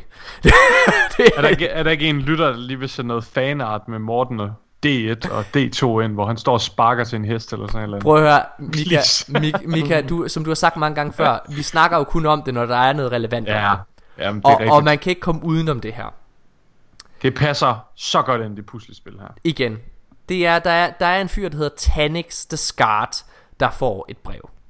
Og igen, hvilke som helst karakterer kunne have fået et brev. Tanix, han er den mest random fyr overhovedet af alle, der får et brev. Tanix er, hvis man ikke har spillet Destiny 1, Tanix han er en Destiny 1 strike boss. Han er en strike boss, der kommer ind med et strike, der hedder The Shadow Thief, som kom med House of Wolves, Mikas yndlings DLC. Det var den bedste DLC, bedre end Forsaken. Hvad hedder det? Du er vanvittig. Nå, men Tadix han kommer ligesom ind med det her, med den her, og vi dræber ham i det her strike. Ja. Det der er interessant ved Tadix, det er at Tadix han er den eneste strike boss af alle, der er relevant i alle 3 år af Destiny 1. Og grunden til, at han er det, det er fordi, han kommer med House of Wolves, som er Vanilla Destiny 1, altså Destiny 1's første år. Så kommer Black Spindle-missionen, hvor det igen er Tanix og hans strike, der bliver brugt til at være den, hvad kan man sige, altså det er ham, man kæmper imod i sådan en Taken-version, hvor man igen dræber ham, og så får man Black Spindle. Og i 3. året, der bliver han så sivificeret. Og så dræber man der. Så igen, han repræsenterer som den eneste alle 3 Destiny 1 år. Og på den måde repræsenterer han alle 3 års content. Ja, må jeg lige bidrage til det? Sammen med, at han repræsenterer alle 3 år af Destiny 1, så er der også det infamøse våben, Whisper of the Worm eller Black Spindle, som på samme måde repræsenterer D1 rigtig godt. Ja. Og de to hænger på mange måder sammen. Ja, og det der er mega, mega spændende. Nu skal vi selvfølgelig høre det her kort lige om lidt, men inden vi hører det, så er det vigtigt for mig, at i stedet for at høre ordet eller navnet Tanix, så skal man høre ordet Destiny 1. Fordi Tanix er som sagt en metafor for Destiny 1, i hvert fald i min optik. Det der er, det er at Tanix han er død. Han er død. Han kommer ikke tilbage. Så han repræsenterer en død ting, som hvis, altså det var Destiny 1. Destiny 1 er også en død ting. Det er et efterladt spil, vi ikke kommer tilbage til. Så han på den måde, så repræsenterer han noget dødt, der bliver bragt tilbage. Og jeg synes vi skal høre det her kort, og det gør vi nu. This one's for that armless coward, Taniks the Scarred. If you're listening to this, you killed me. But I bet I took a big chunk of your ugly husk with me. Guess Handel Brask wasn't enough for you, huh? You wanted another Hunter Vanguard for your sick collection? I got my share of regrets, sure. But not putting a bullet in you has got to rank in the top 3. Won't be long before a better guardian than me puts you in your place. Just wish I could be there to see it. Ja, okay. Det der er rigtig, rigtig spændende her, og det skal hæfte jer ved, der bliver sagt, det er selvfølgelig de aller sidste ord fra Cayde her. Og det er Won't be long before a better guardian than me puts you in your place. Just wish I could be there to see it. Så hvis man stadigvæk siger, at det her det er en reference, en metafor for Destiny 1, så siger man altså i og med at han siger Just wish I could be there to see it, så er det altså en bekræftelse på, at Destiny 1 kommer ind efter Cayde er død, fordi Cayde er der ikke til at se det. Og at han vil ønske at der er en bedre guardian end Cayde, der ligesom kan sætte ham på plads en gang for alle. Yeah. That's a very good theory. Skal vi prøve at stille kritisk spørgsmål? Jeg synes først vi lige skal høre undskyld, jeg skal lige spørge. Undskyld, Steve Cotton. Vil du ikke Steve Cotton, hvad synes du om det her, den her teori her? I think that's a very interesting theory. It's not one that I can confirm or deny, but yeah. Ja, okay. Men kom så, Mika, hvad vil du sige, undskyld? Ja, det er bare, hvis man skal være lidt kritisk, kunne det tænkes, at Cayde, jeg prøver bare at lege med tanken, kunne det tænkes, at de her kister, de er gravet ned for lang tid siden, måske inden, at vi endda har kæmpet mod Taniks? Det udfordrer overhovedet ikke min teori, fordi du er med på, at Destinys verden ikke er ægte. Det er et fiktionsunivers. Jeg prøver bare at være lidt kritisk. Jo, men de kritiske argument, det møder mig ikke engang, fordi det er jo okay. Det er jo nøje. Så tager jeg mit kritiske argument og går hjem igen. Det er jo selvfølgelig, uanset hvad, så er der selvfølgelig tænkt ret meget over, også mere bare en brøk tanke om, hvem der skal være det her. Altså hvem der skal have de her breve. Ja. Altså fra Bungies side af. Ja, og selvfølgelig. Jeg er fundet på din side. Det ved jeg godt. Og det der er interessant, det er selvfølgelig, og inden vi lige tager det sidste brev, så skal vi snakke lidt omkring alle brevene, fordi der er som sagt 10 breve. Og nu kommer vi til vores teori om, at det er et stort roadmap for hele Destiny 2's år her, og faktisk også det sidste år. Okay, nu nævner jeg højt, hvilke 10 personer der får et brev. Det er Eris Morn. Hun er det første brev. Nu læser jeg det op i den rigtige rækkefølge, man får brevene serveret på. Eris Morn. Den anden er Taniks the Scarred. 3'eren er The Drifter. 4'eren er Petra og familien Sov.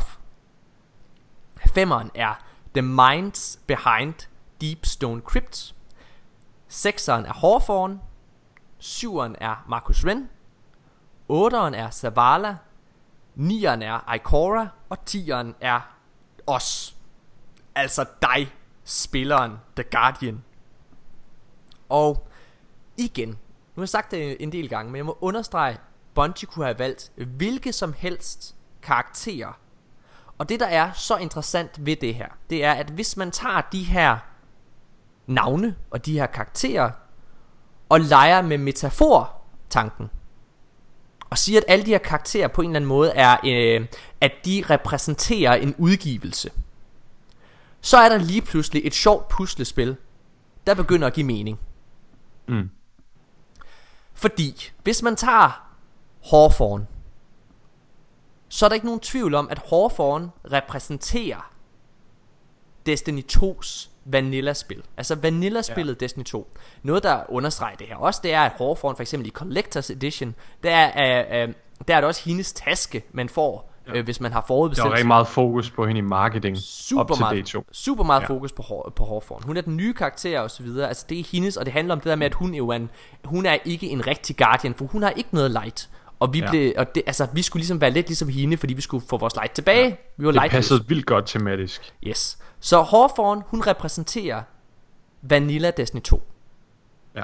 Så er der Ikora. Ikora repræsenterer Curse of Osiris. Det var hende, der var vores mentor i den DLC. Og vores guide. Så er der Zavala, der får et brev. Han var vores guide igennem Warmind DLC'en. Og dermed repræsenterer han Warmind. Så igennem de her tre, der har vi faktisk hele Destiny 1's første år, nogen der repræsenterer det. Ja. Men det går videre. Så får Petra og familien Sov også et brev. De repræsenterer Forsaken. Det må man vist sige, de gør. De er et rimelig stort omdrejningspunkt her. Ja. Og hvis vi så køber præmissen om, at Marcus Wren, han bliver den næste Hunter Vanguard, så kommer han formentlig ind med december DLC'en, altså Black Armory. Mm. Og det vil også passe rigtig godt ind i, at vi får SRL tilbage til jul, til The Dawning. Vi er 99,9% sikre på, at vi får SRL tilbage med The Dawning, fordi Bungie har teaset den så meget her de sidste mange måneder. Selv til Community Summit, så spurgte de, de forskellige content creators hernede, kunne I egentlig godt tænke jer at få SRL tilbage? Det sagde både Mr. Sean og, Dado og så videre. Altså, det okay. Det spørger de ikke om, ellers. Nej, det er bare sjovt. Anyways, som sagt, Hawthorne, Vanilla D2, Ikora, Curse of Osiris, Zavala Warmind, Petra og familien Soft, Forsaken, Black Armory, Marcus Wren. Og så ved vi, at Joker's Wild, fordi det fortæller Bungie os faktisk, at Joker's Wild kommer til at omhandle The Drifter. Okay. Ja. Så er der faktisk kun 3 tilbage. 4 tilbage. 4 med os, det er sandt. Ja. Men så er der faktisk kun 3 tilbage. Så må man gå ud fra, at Eris Morn repræsenterer Penumbra DLC'en. Og hvis vores forudsigelse omkring at Savathûn er den endelige modstander i det endelige raid layer holder stik, så passer det også perfekt ind, at Eris Morn vender tilbage med den DLC. Ja, fordi som guide og skal hjælpe os med at besejre Savathûn. Fordi det er hendes endelige hævn over The Taken. Det er der, den historie bliver afsluttet. Så selvfølgelig kommer Eris Morn tilbage. Vi så hende for 2 år siden i en livestream, som handlede om fremtidig content, hvor hun var inde sammen med hende, der lægger stemme til Mara Sov, og snakker om hendes karakteres udvikling. Så hun vender tilbage, og det sker formentlig der. Og nu kommer det så, fordi så er der Deep Stone Crypt, og dem forventer vi så faktisk er omdrejningspunktet med septembers expansion i 2019, altså næste års store Comet expansion. Og inden vi dykker mere ned i det, så synes jeg lige vi skal få de sidste 2 ud af verden. Hvis vi starter med Taniks, så repræsenterer han jo som sagt Destiny 1, der kommer ind i Destiny 2. Og det er jo noget vi forventer sker løbende i løbet af det her år. Så han repræsenterer også en udgivelse, der kommer ind i spillet. Og os, jamen vi repræsenterer os selv, der kommer til at opleve alle de her ting. Mm. Ja, vi er generelt med på rejsen igennem hele D2 jo. Hele det her vi ser her, det er os, der får lov til at opleve de ting. Ja. Nikolaj, hvad tænker du om den her teori? Altså jeg synes det er virkelig spændende.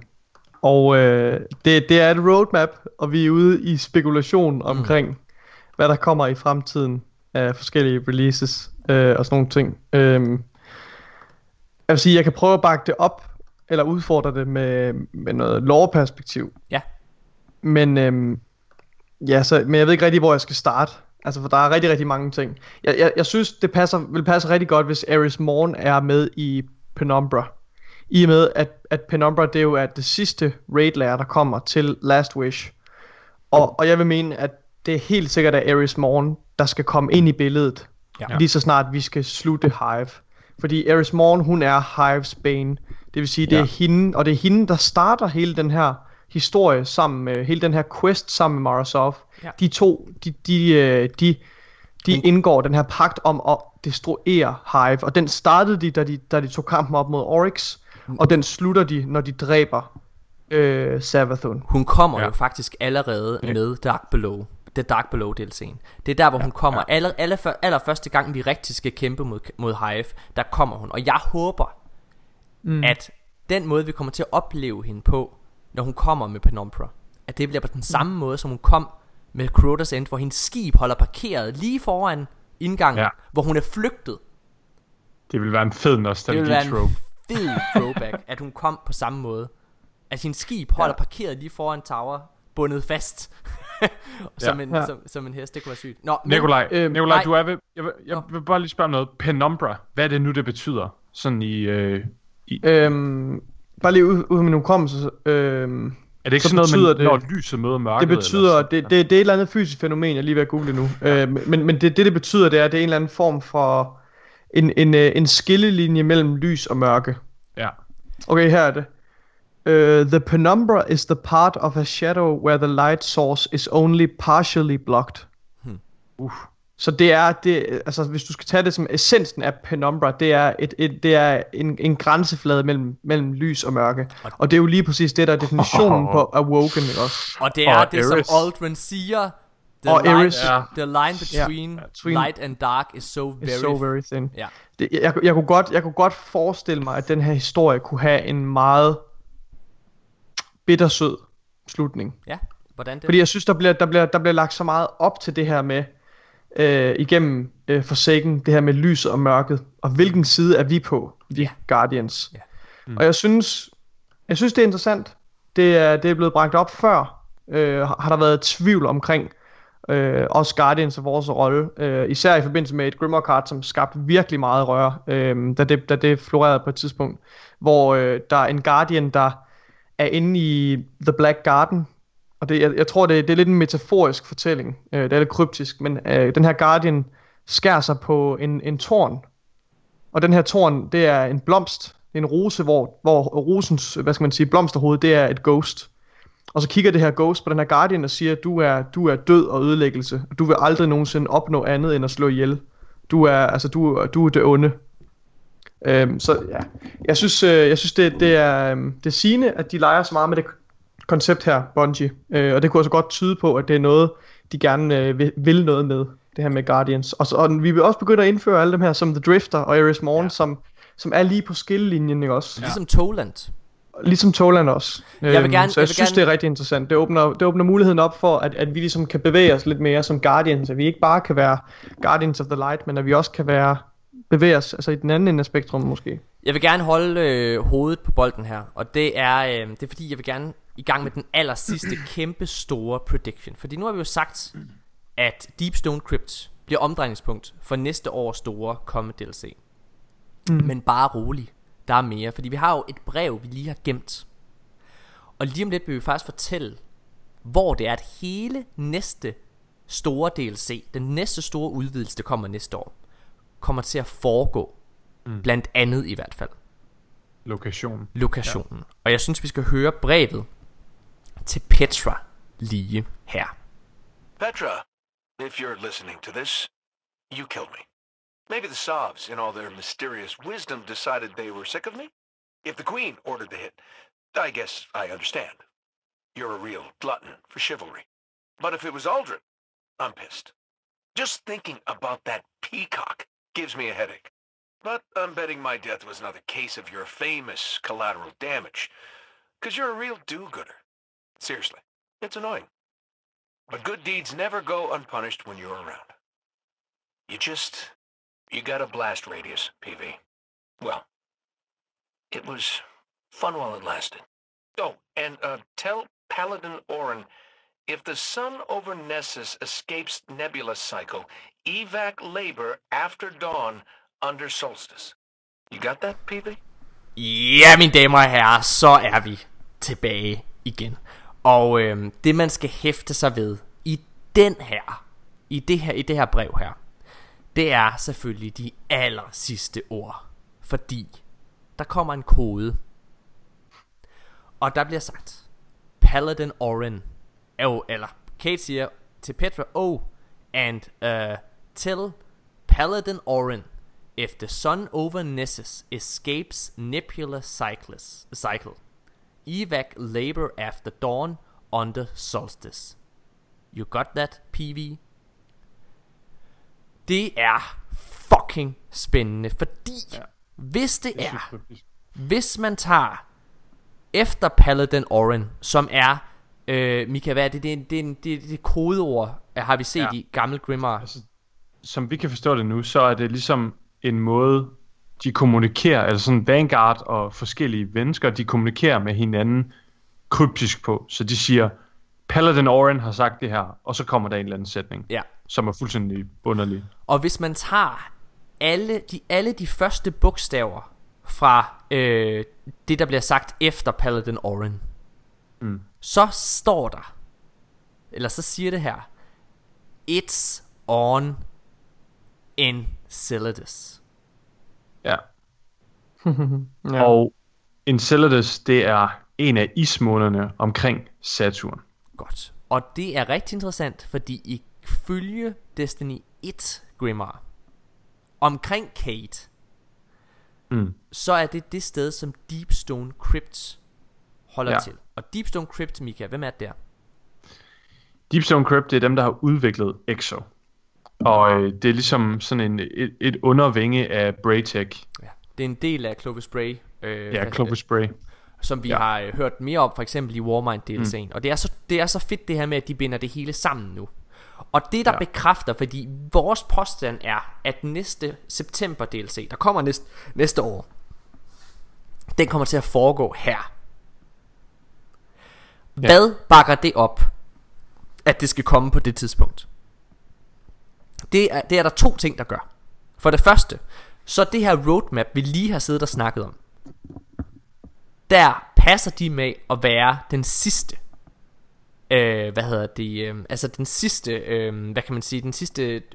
Det sidste stoppested. Fordi så har der været et helt år af content også. Så det er et helt år frem.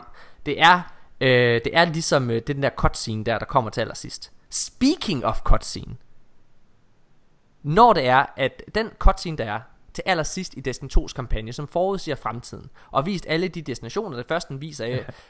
Den første viser det, altså når Traveleren vågner, så spreder lyset, og så det er ligesom en forudsigelse til hvilke planeter vi kommer til i hvilken rækkefølge. Først så rammer den Merkur, og det har holdt stik. Ja, den første rammer den Merkur, det er Curse of Osiris, så rammer den Mars, Warmind, så rammer den Reef, det er Forsaken, og så rammer den Dreadnought, det er D1 i D2, og så rammer den Saturn i en og samme billede. Og det er så her at Enceladus er, kan man sige. Udover den passer ind der, så er der også et concept art billede, som vi har snakket om mange gange for lang tid siden i podcasten. Altså vi har snakket det flere gange, men det er virkelig længe siden vi sidst har snakket om det. Med Destiny 2, da det lancerer, så er der et concept art billede af en isplanet, ismåne, eller hvad man skal kalde det. Du kan prøve at beskrive det, Nikolaj. Hvad for et billede taler vi om? Det her, isbilledet til... prøv at beskrive, hvad det er, der er på. Ja, vi ser Saturn i baggrunden, så vi ved, det er en af Saturns måner. Og Enceladus er... Ja, det er Saturns ismåne. Ja. Og på det her billede, der ser vi... er det den, hvor byen er på, eller hvad? Nej, det er den med skibene. Okay.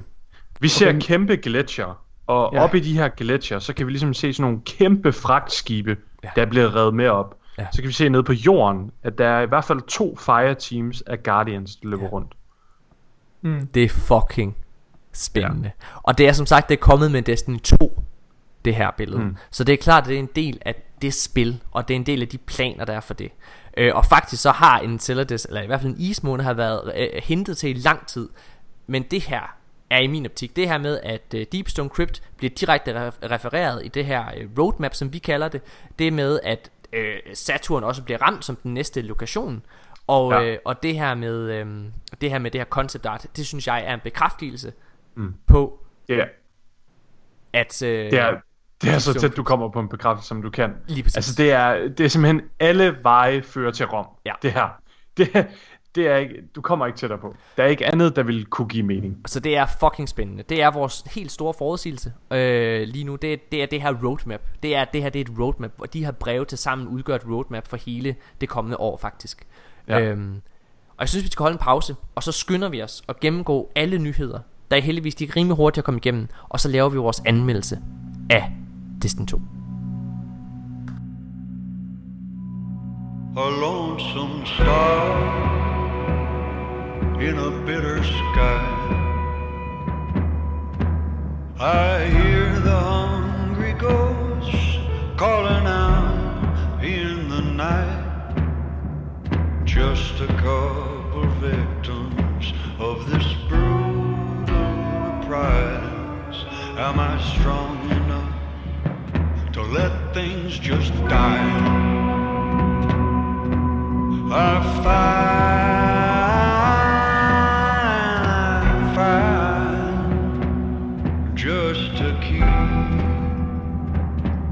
Spark alive, but if there's nothing on the other side, why can't I leave well enough alone and go to the light? Go to the light. Go to the light. A shadowy hand turns the page. A dark theater moves across the stage. Teeth like a comb scrape against the sky. Feeling alone in a room full of life. Stealing a few extra moments and fighting against time.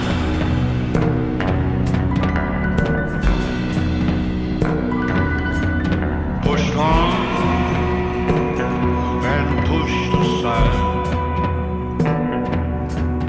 I've changed my song to match each story. I've changed sides. Can I watch them as they fall? When they finally try to stand, redeem myself for everyone I've buried with these hands. I fight just to keep the spark alive, but if there's nothing on the other side.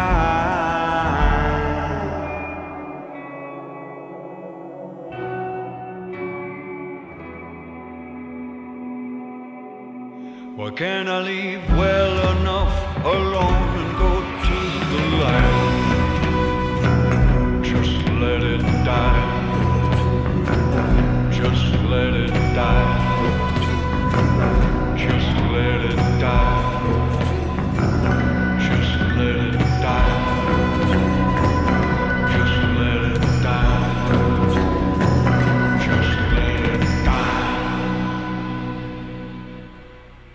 Ja, mine damer og herrer, så er vi tilbage igen, og jeg lover, det var nok de sidste spekulationer for den her episode. Nu kan vi bare kaste os direkte over nyhederne.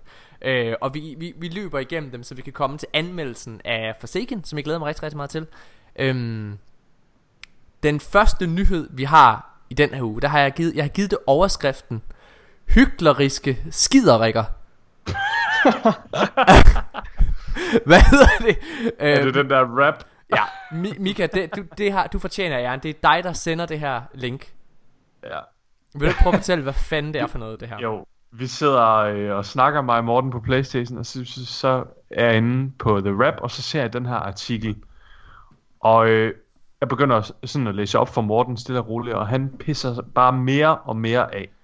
Fordi de begynder at beskrive omkring Savathûn, og snakker om, at communityet og mange store content creators i de sidste år har spekuleret rigtig meget i, at Savathûn skulle være den store antagonist ja. i Forsaken.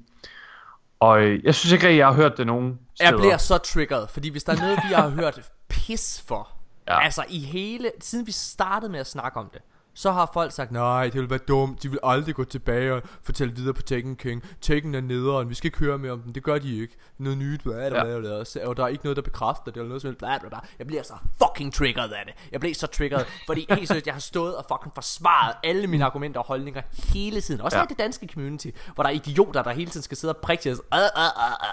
Det er fucking nederen. Der er ingen, der har gået på det. Den, der har været tættest på, af dem jeg har hørt, og jeg har hørt mange, den, der har været tættest på, det er Destiny Guides, som begyndte at berøre det på et tidspunkt. Men selv han stod med den her viden foran sig. Han sidder og argumenterer. Han fremlægger alle beviser og argumenter for, at det er Savathûn, der er antagonisten og hovedskurken i den her historie. Og alligevel sådan, men det er nok en Ahamkara.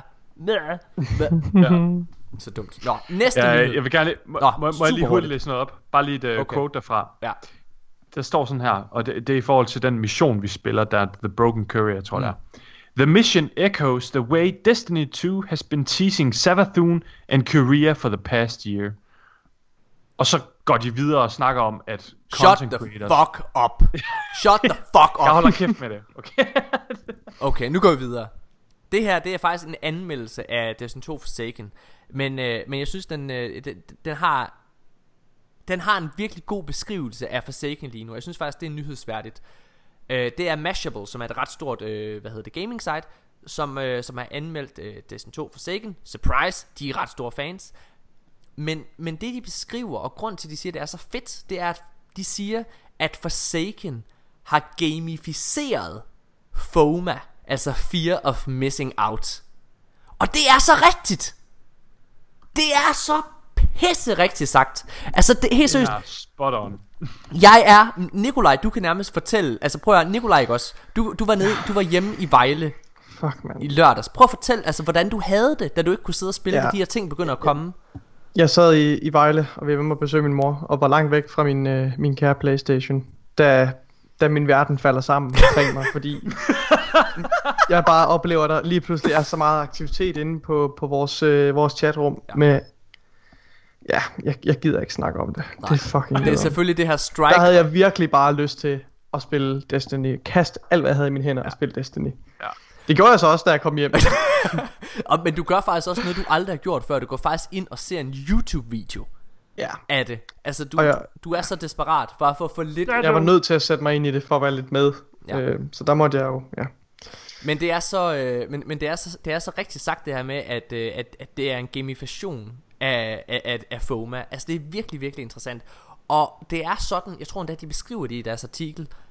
Det er, at hver dag man logger ind og spiller Destiny, så er det faktisk nærmest et nyt eventyr, fordi der er en ny samtale, der går i gang hver gang man går ind og logger ind. Det er så rigtigt sagt. Hold kæft, hvor er det en god artikel. God anmeldelse. Nå. Det er vildt interessant. Og de har nærmest det. Og de har startet det allerede med Whisper of Worm, vil jeg nærmest sige. Det er der, det allerede kom første gang her efter at... Ja, fordi det er alle de her hemmeligheder, der hele tiden popper op, og nye ting, og som du siger, Morten, et nyt samtaleemne, og så skal man bare ikke gå glip af det. Nej, præcis. Nå, okay. Næste nyhed, det er, at den tredje subclass lige nu kun kan erhverves via raided, når man har klaret den første encounter. Men... Cosmo, han har altså ved at sige, fordi folk flippede fuldstændig ud, da de hørte det. Nej, der kommer andre måder, man også kan få den tredje subklasse på. Hvordan har I det med, at det er så svært at få subklasses? Jeg synes ikke, det var særlig svært at få de to første. Nej, men du skal alligevel gå ud og gøre noget. Du skal ud og lave endgame for at få det. Ja, jeg ved ikke, jeg synes det er fint. Igen, det er jo det, vi har spurgt efter også. Det Destiny's community har spurgt efter. Det er, at de vil gerne have, at det får nogle konsekvenser, og at man skal investere noget tid og noget energi. Med andre ord, at det skal være lidt mere hardcore. Jeg synes, det skal være lidt mere...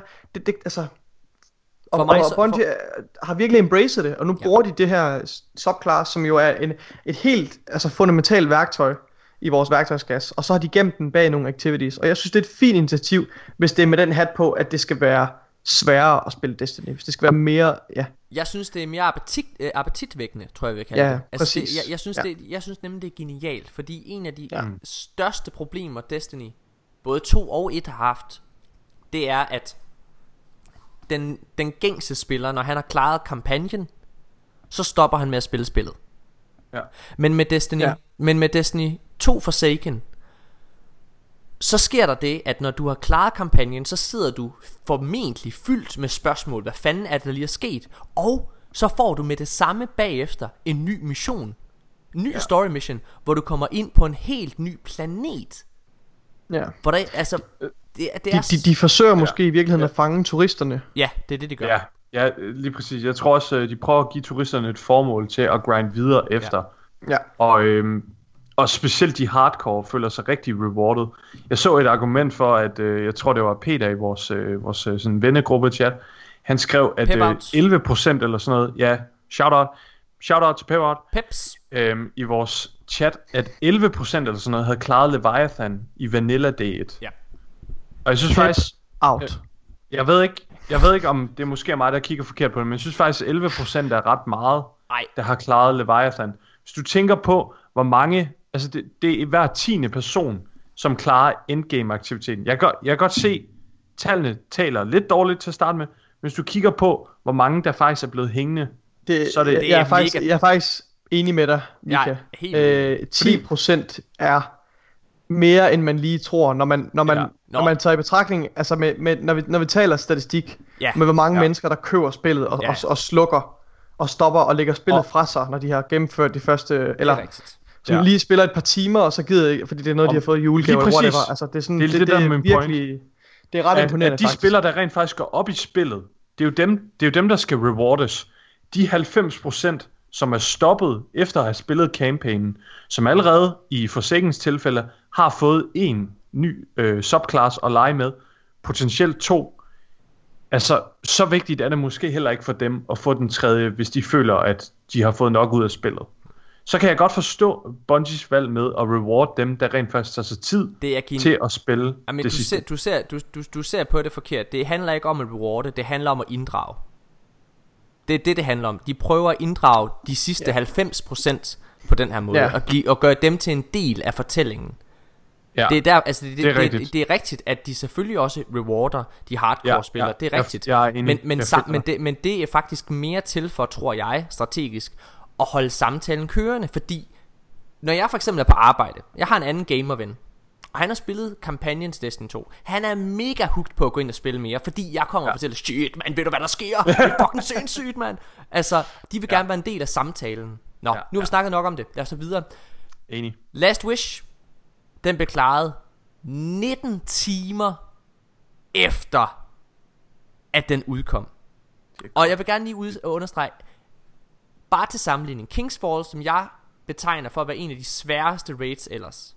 Til sammenligning, hvis man kigger på Bungies egne tal tilbage i 2015, 24 timer efter, at Kings Fall blev klaret, så var der 37.000, der havde klaret det raid. Altså 24 timer efter, så var der 37.000, der havde klaret Kings Fall i 2015. Det lyder måske ikke af mange, men til sammenligning med Last Wish, så var der 18 mennesker, der havde gennemført Last Wish 24 timer efter. Ja, og var der nu også det? Dados hold, de kom lige 2 minutter over tid. Ja, det ved jeg ikke. Men 18, det er i hvert fald der bliver dokumenteret. Ja. De har nok givet dem benefit alligevel. Men i hvert fald så er det er ret spændende. Og dem, der ligesom har gennemført rated, de har faktisk også fået nogle real life rewards. De har fået sådan en bokserbælte, som altså som en rigtig game, altså virkelighedsbelønning eller hvad det hedder. Du får det selv ikke med kun posten. De første, det var kun Redeem der fik bossbelt. Ja, det går godt, jeg kan huske. Men dem der klarede rated, de får den i hvert fald. Det er ret nice. Jeg tror det har backfired lidt. Sværhedsgraden på rated. Jeg tror ikke Bungie havde tænkt sig at det skulle være så svært. Det er jeg ret uenig med dig i. Altså det? Ja, det er altså raid. Jeg synes bare når du sætter sådan et tal op som med Kingsfall der 37.000. Men du kigger på det forkert, Mika. Skal jeg fortælle dig hvorfor? Det er fordi når du går ind i når du går ind i Last Wish, så var næsten alle 35 i hvert fald på konsol. Ja. Det er altså et meget lavt power level til et raid, som har til sidste bossen 85 i power level. Ja. Okay? Ja. Til sammenligning med Kingsfall, der havde vi altså vi leflede langt hurtigere. De fleste af os, når man gik ind i Kingsfall, så var man måske 5, max 10 level under. Og det vi døde til, for eksempel grunden til, at vi ikke klarede det, det er altså ads. Det er, at vi bliver one-shot af ads. Så jeg tror, så derfor så er det jo fordi, vi ikke har højt nok power level. Ja, men det er det, der er lidt min point, at måske at Bungie havde regnet med, at vi havde kunne grind mere op, inden rated udkom. Det tror jeg ikke. Jeg tror, at de virkelig har været ude efter at fange de helt hardcore. Det kan godt være. Det tror jeg. Virkelig skin lys på. Altså for første gang fantastiske individer, der er klar. Lige præcis. For første gang de har gjort det til et event, altså for første gang nogensinde. Ja. Der har de jo virkelig givet, holy shit. Der har de jo virkelig gjort det til et event. Altså der var, jeg kan ikke huske, det var 90 eller 100.000 der var inde at se, hvad hedder det? Mere. Det var mere, der var super mange inde at se. Nå, nu snakker jeg noget om det. Det var mere populært end Fortnite. Det var nemlig mere. Den lag nummer 1 på Twitch i et øjeblik, sagde nogle af mine venner. Næste nyhed, det er selvfølgelig, at da de klarede rated, så udviklede hele Dreaming City locationen sig. Udover at vi alle spillere fik nyt content, nyt strike og ny story mission, så blev destinationen også takenificeret lige pludselig. Du kan se det i området i luften, at der er taken partikler over det hele. Hvis du kigger op mod det der tårn der, så er der taken goo over det hele. Det er så fedt. Det er så fucking nice. Og det var virkelig, jeg kan huske, vi har studset så meget over det, Morten. Hvilken betydning det vil have. Ja. Det her med, at Bungie blev ved med at reklamere for Forsaken, vil jeg sige, at man låser op for mere og mere. I takt med, at spillerne de klarer og klare rated og så videre. Og det har vi egentlig studset meget over. Altså hvad mente de med det? Men det var rent bogstaveligt talt. Og jeg var faktisk lidt sådan, jeg tænkte, hvordan har de tænkt sig at gøre det? Altså hvordan har de tænkt sig at sætte det op sådan rent logistisk? Altså, men jeg synes det fungerer rigtig godt. Jeg elsker det her med, at der kommer en notifikation op på skærmen, at nu er der nogle modige Guardians, der har besejret Riven. Du føler for første gang et in-game, så er du også en del af et stort fællesskab. Du føler du er en del af en levende verden, og det er mesterligt. Altså jeg må virkelig indrømme, jeg tror jo det der sker, det ved I tror også det her. Men om et år, altså hele Dreaming City lokationen, den åbnede op som en bar plet. Der var der var Blindwell, det var det. Og Petra. Ja.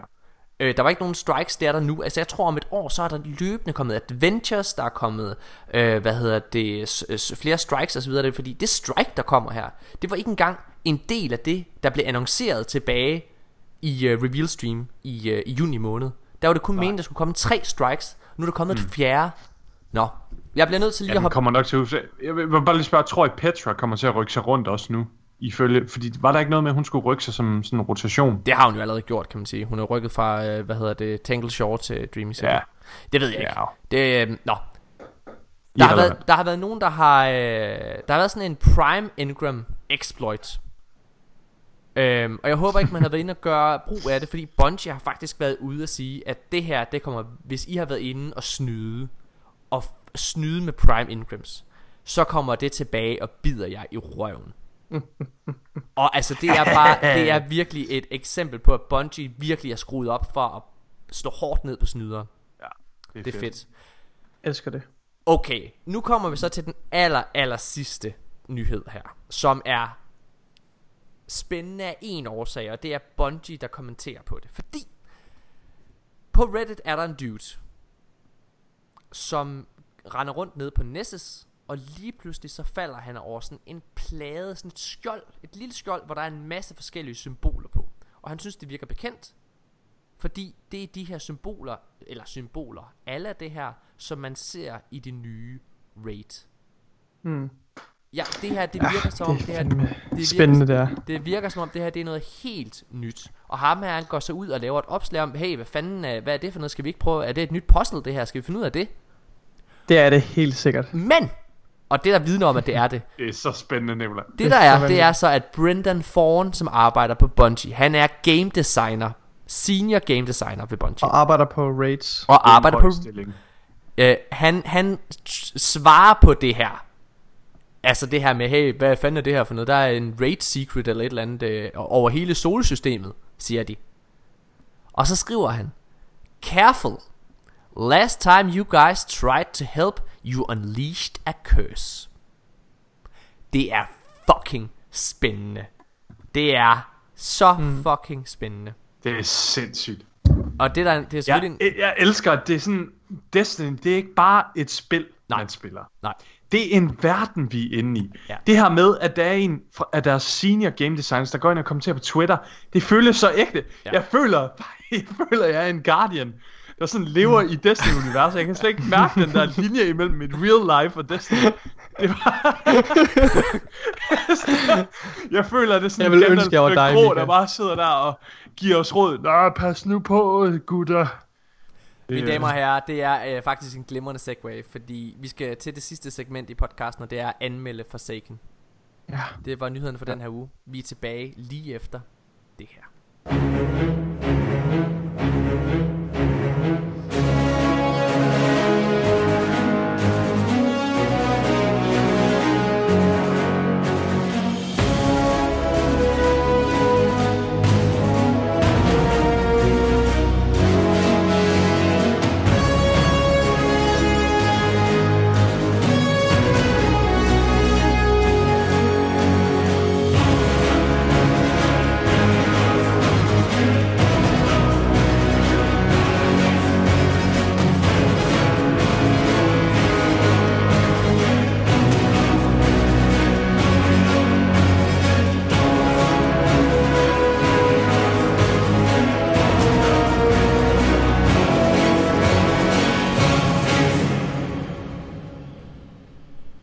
Mine damer og herrer, så er vi tilbage igen, og vi skal til det aller sidste, og det er måske, altså, det er ret spændende der, fordi vi skal til at anmelde Forsaken, og så spændende er det måske ikke alligevel.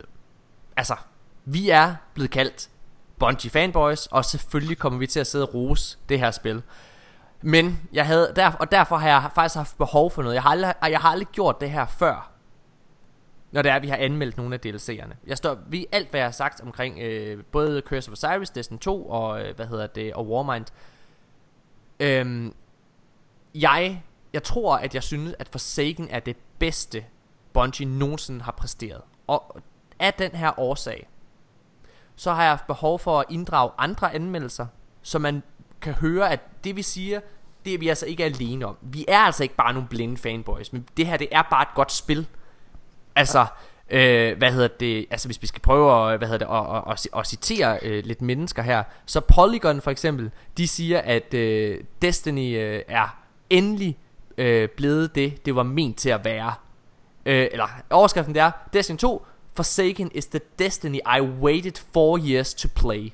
Altså, og det er den type anmeldelser, der er hele vejen igennem. Sure, Destiny Gary fra Firestorm Chat, han har indtil videre givet det 9 ud af 10, og rygterne går på, wow. Rygterne går på, at det er en placeholder, at den ryger op nu her. Det er rygterne. Variety. Tror du IGN kunne gå ud og give det 10 ud af 10? Nej, det tror jeg ikke, de gør. Men jeg kunne godt forestille mig, at de går op og giver den 9,2 eller 9,3. Variety, som er et kæmpestort medie også, altså sådan et universelt medie i USA, kalder også With Forsaken, Bungie and High Moon Studios deliver the richest Destiny experience since the launch of the 2014 original. Det er altså det er fantastisk. Det er helt vildt, og jeg er virkelig glad. Jeg er virkelig også lettet og glad over at spillet endelig møder den opbakning den fortjener. Helt sikkert. Jeg synes at den kommer lidt for sent. Fordi jeg synes rent faktisk at Bungie har fortjent den praise og opbakning i noget tid nu. Ja. Men ja, det skal vi ikke komme ind på. Better late than never. Nu taler vi om Forsaken. Jeg vil lige slutte af med The Verge, som er et andet rigtig stort amerikansk medie. De kalder Destiny 2's Forsaken expansion might be the best the series has ever been. Det er high praise, så lad os gå i gang med selv at anmelde det. Vi var inde på vores, mig og Mika havde vores, vores umiddelbare reaktioner sidst. Jeg synes at... Må jeg ikke komme med mine umiddelbare reaktioner, og så holder jeg på min officielle anmeldelse til et senere tidspunkt, hvor jeg så har fået spillet mere af det. Jamen, jeg har faktisk lavet en sådan en gennemgang af nogle ting vi lige hurtigt snakker om. Og jeg tror du kan komme med det der. Hvis du har en overordnet reaktion, så må du gerne komme med den nu. Men de ting vi skal gennemgå for at komme med en endelig anmeldelse, det er at vi skal snakke om historien, vi skal snakke om lokationer, strikes, endgame, PvP, blindwell og raid. Og det lyder meget, men det er det ikke. Vi kommer hurtigt igennem det. Vil du have en overall impression først, Nikolaj? Bare lige for at komme med den, da du begyndte at spille Forsaken. Ja, jeg synes at Forsaken for mig personligt startede ikke meget stærkt ud. Nej. Jeg synes, at den første del af historien med baronerne, jeg synes ikke, den fangede mig ikke så meget, men det handler mere at gøre med, hvem jeg er som spiller, og hvem jeg er som Destiny, hvad skal man sige, som Destiny-fan og podcast-vært. Jeg var bare så ivrig efter at endelig plukke nogle af de frugter, som vi har lagt op til igennem et år næsten nu, ikke også? Så jeg var lidt distraheret. Jeg vil gerne have historien om hvad hedder det, Savathûn og så videre. Jeg var faktisk ikke så interesseret i historien omkring baronerne, og den levede meget op til det, jeg egentlig troede det ville være. Jamen det var jo også det, Nikolaj, altså vi har snakket om det før, mig og Mikael også, at det var lidt en checklist. Altså så på den måde, så var der ikke så mange surprises. Det er faktisk først nu, når kampagnen er færdig, at de her overraskelser for mig er begyndt at komme. Præcis. Fordi vi havde regnet ud, at Savathûn ville være antagonisten og de her ting, og det med Toland, og at dronningen ikke var død, og at Uldren ikke var så ond igen, og alle mulige ting. Jeg var faktisk ved at påstå, at Uldren ikke er ond. Mit first impression, det er, at Forsaken, det er en mastodont. Altså, det er en kolossal expansion, hvor der er utrolig højt til loftet. Og jeg synes, Bungie, de formår virkelig at leve op til Destinys forventninger. Ja. Og de formår virkelig at strække ben og udnytte Destinys potentiale. Både i forhold til gameplay, og i forhold til den palette af aktiviteter, vi kan spille. Ja. Og også i forhold til historien endelig, og i forhold til det univers, vi befinder os i. Altså Destiny, sci-fi, fantasy universet, der er eddermame højt til loftet. Men jeg synes Bungie formår at bruge den plads, der er. Og lad os snakke lidt om historien. Jeg er virkelig imponeret. Lad os snakke lidt om historien, Nikolaj. Så lad os komme igennem det og hver især bare super kort fortælle vores mening om historien. Jeg vil gerne starte. Ja, det må du bare. Jeg synes, at jeg har rost... den er ikke færdig endnu, skal vi huske. Nej, det er rigtigt. Det er rigtigt. Historien er ikke færdig, den bliver først færdig, når det her år er færdigt, hvilket jeg er rigtig glad for, fordi da jeg hørte, der ikke ville komme story missions med de forskellige DLC'er, så tænkte jeg, når man betyder det, så er vi bare helt done. Det er ret tydeligt, det er vi ikke. Jeg vil gerne... Hvis jeg hurtigt skal beskrive historien, jeg har rost Destiny 2's hovedkampagne og fortælling der rigtig meget, og det står jeg 140% ved. Så også Curse of Osiris, det var første gang, at de begyndte at bruge en traditionel dramaturgisk treaktstruktur, hvilket var mega fedt i min optik. Og jeg synes Warmind var fantastisk, fordi at den endelig begyndte at visuelt in-game vise nogle af de ting, vi har læst om i Grimmager mega længe. Men det er først med Forsaken, at jeg endelig begynder at mærke nogle af alle de ledetråde, der er blevet lagt ud, endelig give pote. Alt det, der er blevet lagt op til, føler jeg, altså gennem Grimmager og så videre, jeg føler virkelig, at det kommer til udtryk gennem den her historie. Det er, de samler op på de løstråde. De samler op på alle løstråde. Petra siger på et tidspunkt, I fortjener svar. Og hold nu kæft, hvor får vi dem, mand. Så det er, den bedste form for historiefortælling i hele verden. Det er den bedste måde at inddrage gammel lore i spillet, men også lægge op til nye fortællinger. Det her med, at vi for eksempel, en af mine yndlingsreferencer, det er, at vi har hele tiden vidst, at Uldren, det vi vidste igennem Grimmager, da han styrter ned på Mars, der ved vi, at han taler, han mærker hans søster. Det at man kan læse det Grimmager-kart, det gamle Grimmager-kart på ny, og vide, at det ikke er den rigtige Mara Sov, han mærker og føler der, det er mega spændende. Mm. Ja. Det er min mening om historien, jeg synes det er fantastisk. Ja. Jeg synes også, Forsaken's historie, den er fantastisk. For mig er det den historie, der har reddet mig allermest med. Ja. Lige fra the get-go, og til den var afsluttet, så var jeg sådan virkelig emotionelt med i den. Jeg sad og fik et kick, hver gang, at vi kunne krydse et land af på listen, men samtidig også blive sådan slået tilbage i stolen over, hvor godt det er fortalt, og hvor visuelt flot campaignen er. Ja. Jeg synes, sådan lokationerne, hvor vi er, de er fænomenale, og jeg synes, de her cutscenes, de er vildt godt lavet også. Jeg synes, den uddybning, vi får af de forskellige karakterer, specielt Uldren, det er, og hans forhold til Mara, det er noget af det mest interessante character development, og sådan spil, vi har set i Destiny, for mit vedkommende. Hvad med dig, Nikolaj? Og så synes jeg, at afslutningen på historien er fantastisk. Jeg synes, det er et vildt twist, de laver med Riven her, som selv vi ikke sådan helt set havde set komme. Vi havde godt funderet lidt over det, men vi var ikke 100 på det.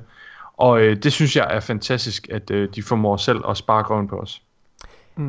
Ja, altså Jeg bliver nødt til lige at sige en ting omkring det med Riven der.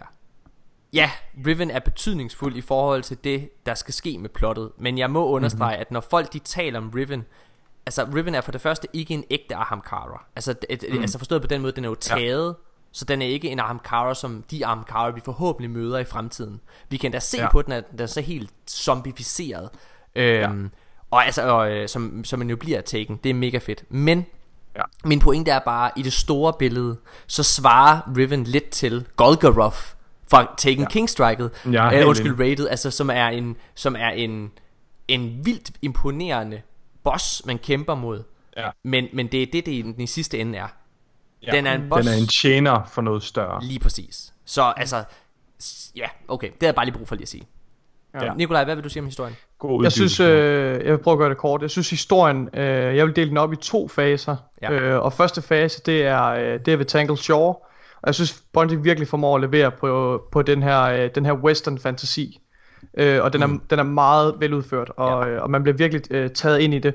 Jeg synes, at de taber tempoet lidt hen mod slutningen, for ligesom at strække det ud, hvilket det er nok min personlige holdning, min personlige oplevelse af det. Det var, at jeg begyndte at kede mig lidt hen mod slutningen. Der ville jeg gerne i gang igen. Jeg kedede mig ikke, men jeg blev irriteret over, at jeg skulle vente. Jeg blev irriteret over, jeg tror, det er mere det er. Ja. Så, men det vil jeg vil ikke sætte det som et minus, fordi det tror jeg har lige så meget at gøre med mine forventninger og så videre.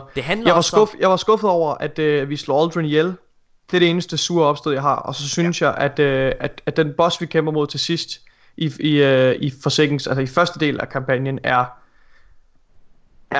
uinteressant.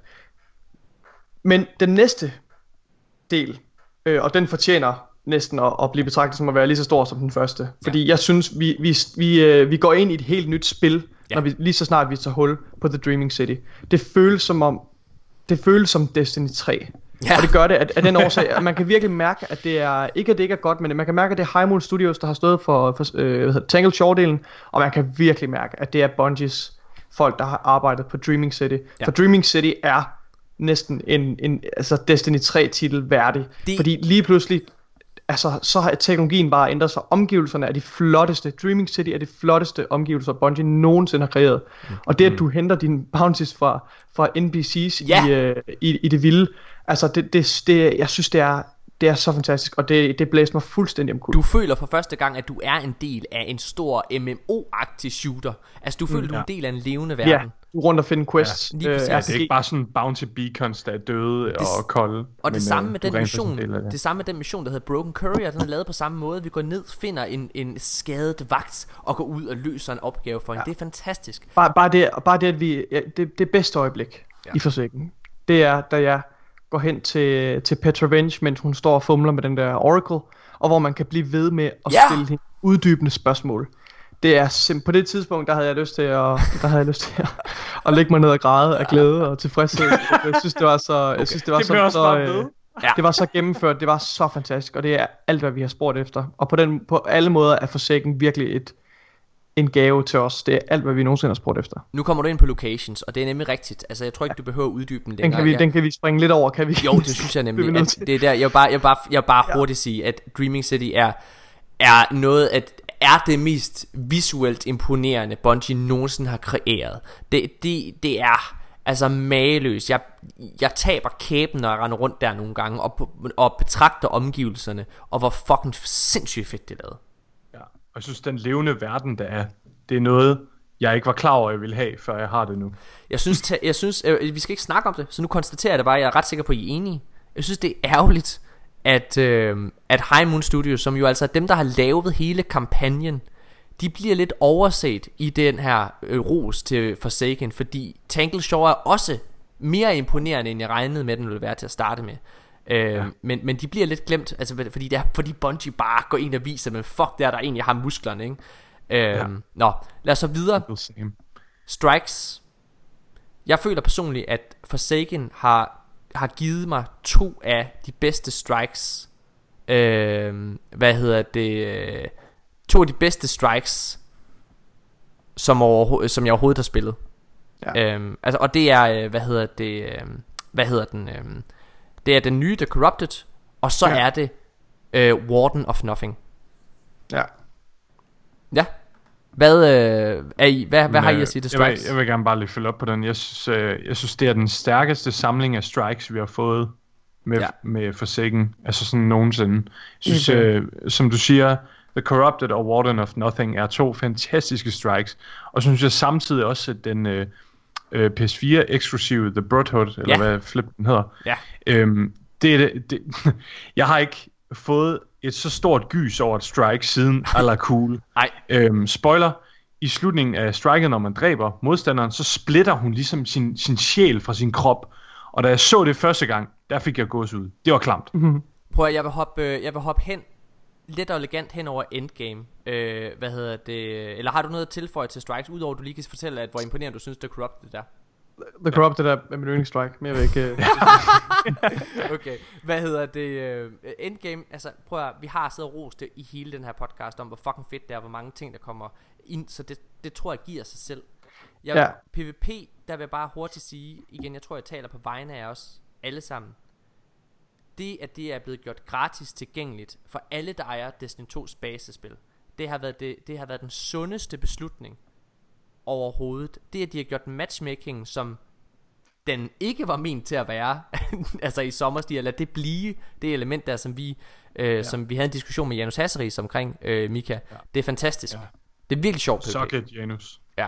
Og så vil jeg også sige, at bare det at de har gjort alle baner åbne for alle, om du har DLC-pakke eller ej, det forbedrer også matchmaking, altså utrolig meget, fordi du behøver ikke at sidde og vente på nogen, der kun har de baner, du har. Nej.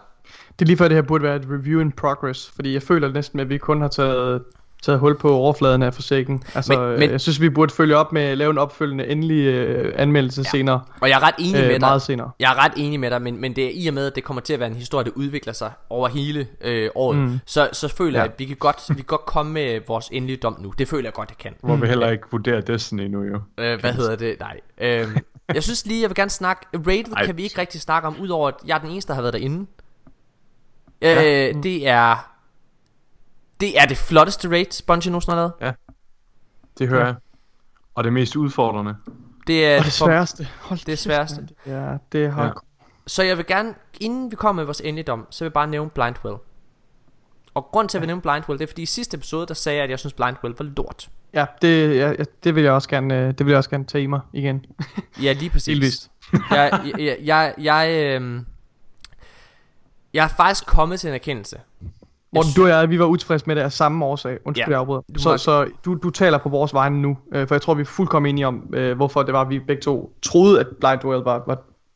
Ja. Til at starte med, så viser det sig, at Blindwell... Altså, vi kommer ned i Blindwell, og det her... Altså, vi har været vant til de her store omgivelser, hvor vi kan hoppe rundt og være levende, og det er også det, vi har gjort i hele, den her DLC. Altså, vi har været...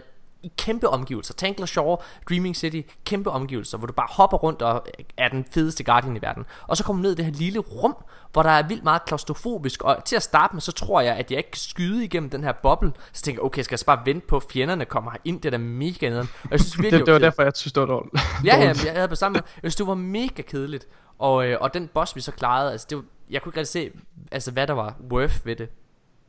Men når man dykker lidt nærmere ned i det, og oplever hvor basale mechanics er, selvom de stadigvæk er svære, og de her tiers, og det her med at når du så har klaret din bounty, hvor meget loot du får ud af det, så er det worth. Men jeg vil gerne komme med et argument, der faktisk siger, at det her, det er, den er bedre end Escalation Protocol.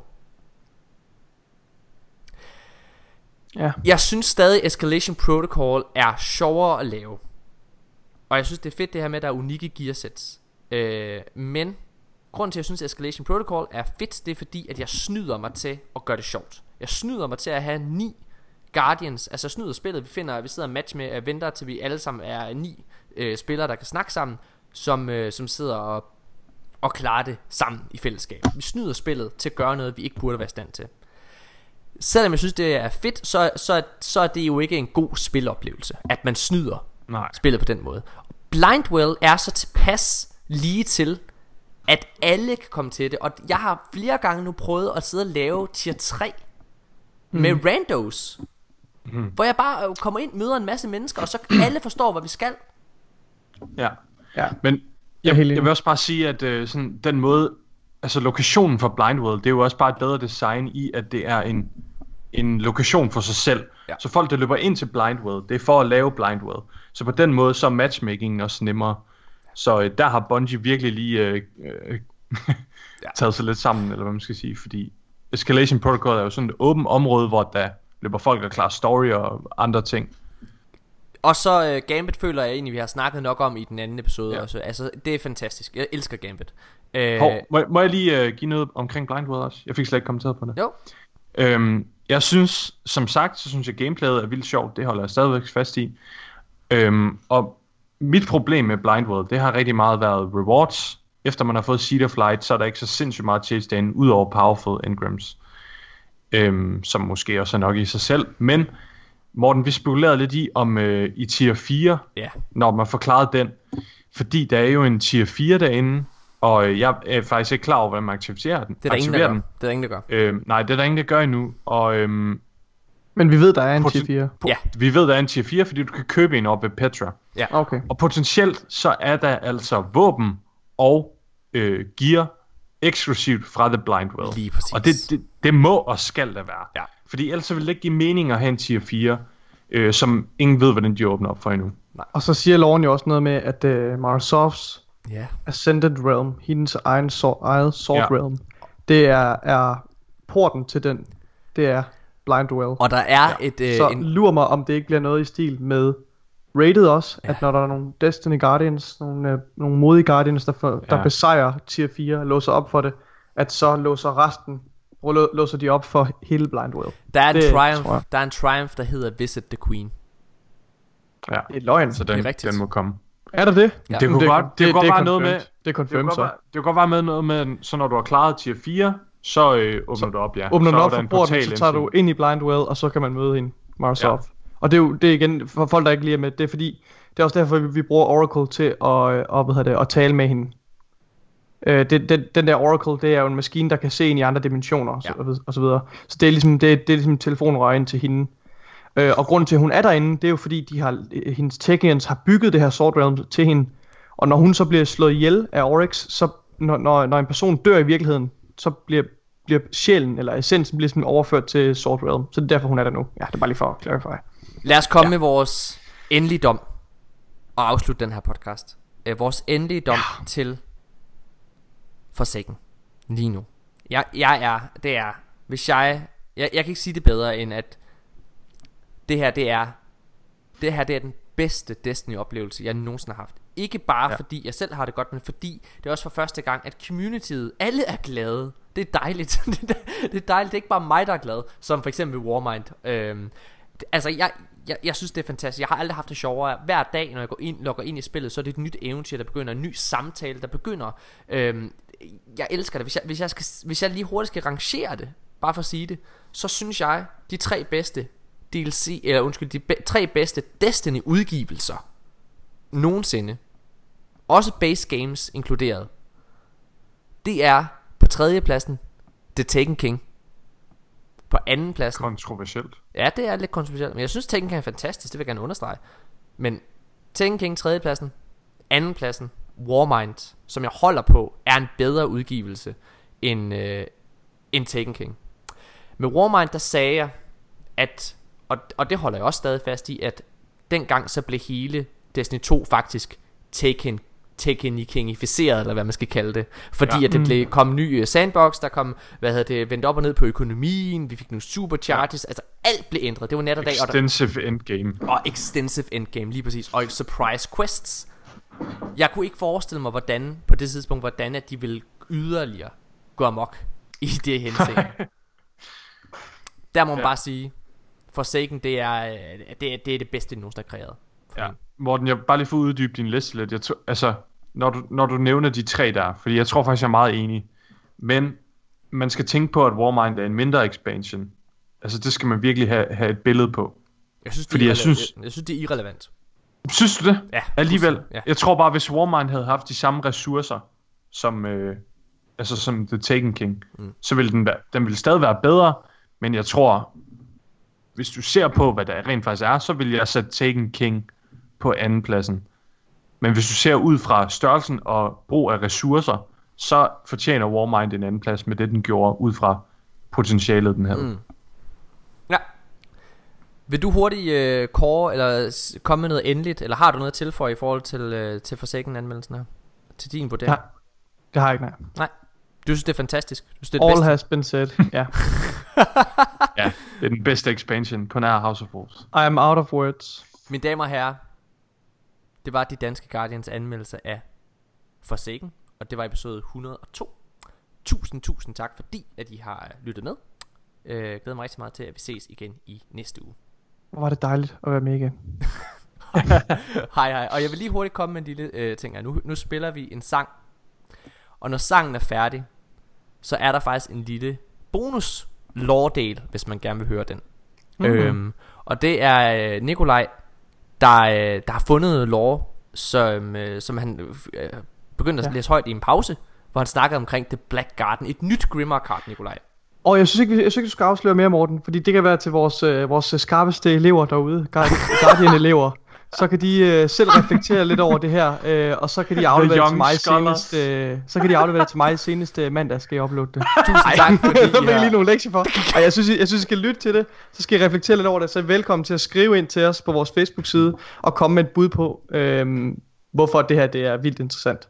Tak, fordi at I har lyttet med. Vi ses igen næste uge. Just go and choose a class, then join my fire team. I said I'm on my app, she said shut up and raid with me. This girl loves playing Destiny, she said ooh, shut up and raid with me.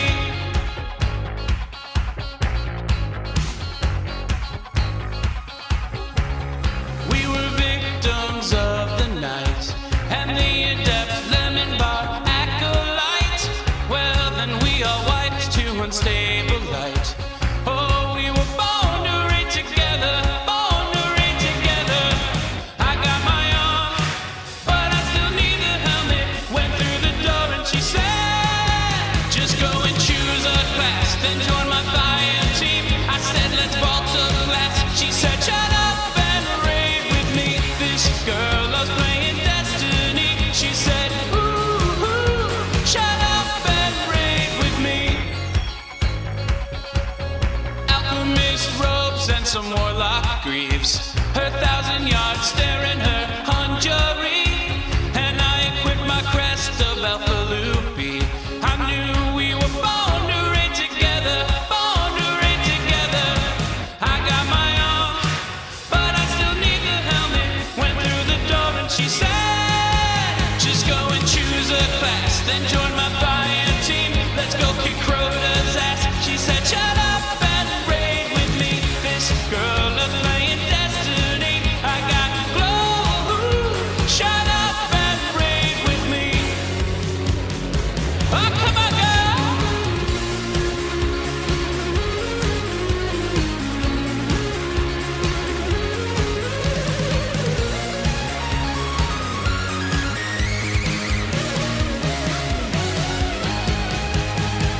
Are you on Mars? Or did you go to Venus? We'll walk the moon, right to the hellmouth. I got my arm, but I still need the helmet. Went through the door and she said,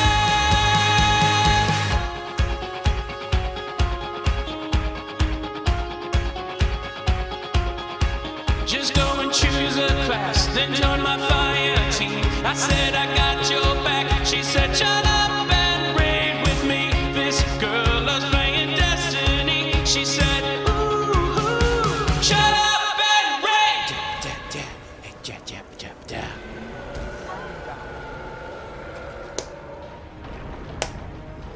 Go and choose a class, then join my fire team. I said, I got your back. She said, shut up and raid with me. This girl loves playing Destiny. She said, ooh.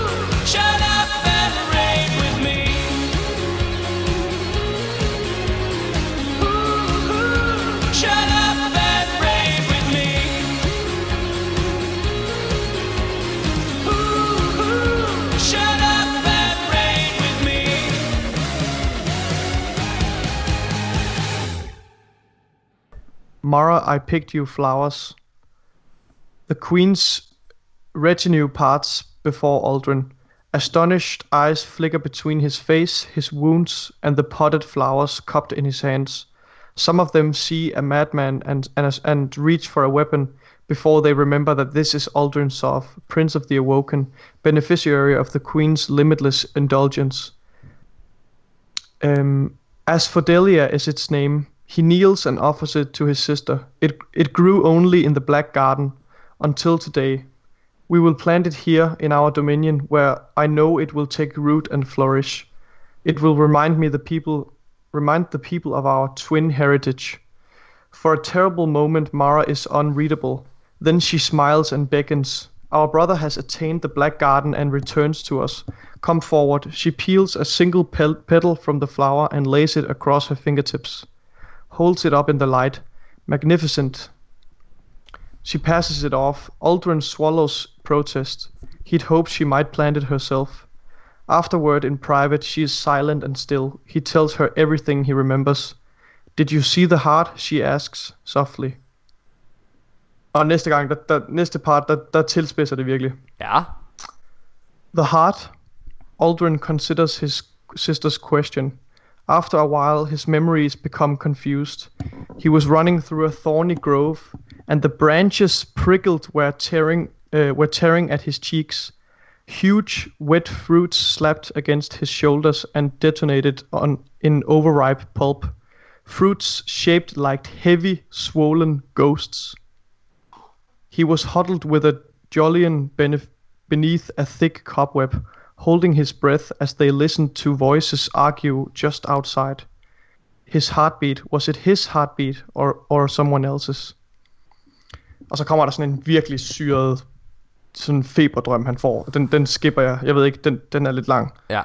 Men hun afbryder ham ligesom med den her drøm, sådan vågn op, sådan Uldren, Mara is shaking him. She does not ordinarily touch anyone. Did you see the heart? It seems the most natural thing in the world that a garden should have a heart. The Vex infest the place, he says. It gives them something they crave. It grows them into what they want to be. You didn't answer the question, Mara says coolly. It's a perfectly sensible observation. It's the strangest thing Uldren has ever heard her say. Whatever the heart of that place is, he says, pacing. It's a seed, I think. A seed left behind to grow. Like a node of glimmer, or the idea strikes him as a thunderbolt, or a tripwire, failed to attract those who seek out to destroy what they don't understand. A bait for guardians, a bait to make some milestone in the traveler's recovery. I told you never to go there, Mara says. Her eyes burn. She draws her cloak tight. Are you not devoted to me? Sister, he says. Of course I am. Yet you defy me. Yes, Uldren thinks. Yes, aren't those the same thing? How could you care at all for something that never surprises you? He suddenly feels utterly alone. Ja. Det er nogle virkelig syrede referencer. Både det der med, at roserne i den her garden er beskrevet på nøjagtigt den samme måde som den guardian, der er ligesom, altså med torne og med blomsterhoveder, ja, der ligner ghosts. Og han taler om the heart of the Black Garden. Om at vi guardians ødelægger noget, vi ikke forstår. Og at det, ja, ligesom er en del af planen, af Vex's plan, at dræbe den der. Det er en tripwire forklædt som et led i at få Traveleren til at heal. Det er jo derfor, vi dræber The Black Garden. Det er for at få Traveleren til at heal. Men det er måske bare et cover story. Altså det er for sindssygt, det er blevet lagt ind med Forsaken, det her. Det er fucking sindssygt. Det er meget kryptisk. Men det er jo også med til, altså det er jo igen, hvis vi har snakket om tidligere om det der med, at det er med til at gøre Black Garden missionen, altså D1 content, relevant. Mm. Altså det at de går tilbage, de kan jo vælge hvilke som helst ting. Det at de vælger de her gamle ting som nye spillere af Destiny 2. Der er så mange nye spillere, som ikke kender de her ting, som ikke kender de her referencer, som bliver nysgerrige omkring det. Og så får de rent faktisk mulighed for at gå tilbage og opleve det og se det. Det er jo spændende. Men det er interessant lige med, at det dukker op, det her. Ja. Black Garden dukker op. Og Uldren og Mara Sov og Vex og Hive, at de dukker op under samme paraply. Ja. Vi bliver nødt til at fortsætte her, Nikolaj. Jeg synes ikke, vi skal inddrage det, det er for kryptisk til at... Ja, altså, jeg har, kan ikke tale så meget om det, men nu skal du høre her. Virkelig... Jeg har virkelig været en, backstabber, Nikolaj. Hvorfor har du det? Siden at du begyndte at tale og læse højt, ja. Så trykkede jeg optag. Så det her, det har vi optaget, og jeg lægger det ind efter den sidste sang. Så lytterne, fantastisk. De har lige siddet og fået det her med, fordi hold kæft, hvor var det spændende. Jeg synes, det var virkelig, virkelig crazy. Mm. Jeg har næsten nødt, jeg vil ikke læse den der feberdrøm, han har højt. Nej. Men den er total, det er det mest fucked, jeg nogensinde har læst. Shit. Nice, jo, fuck, det, fuck. Det gør jeg lige. Stop. Jeg bliver altså nødt til at høre det her, det er fuldstændig mærkeligt. Okay.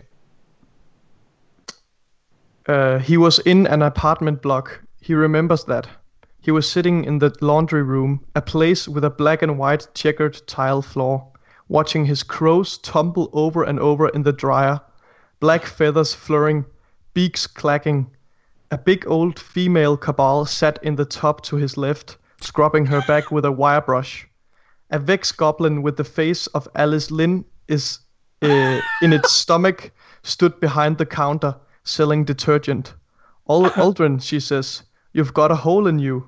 The cabal grunted in agreement. He looked down at himself, and there was a hole in his hand, black and perfectly round.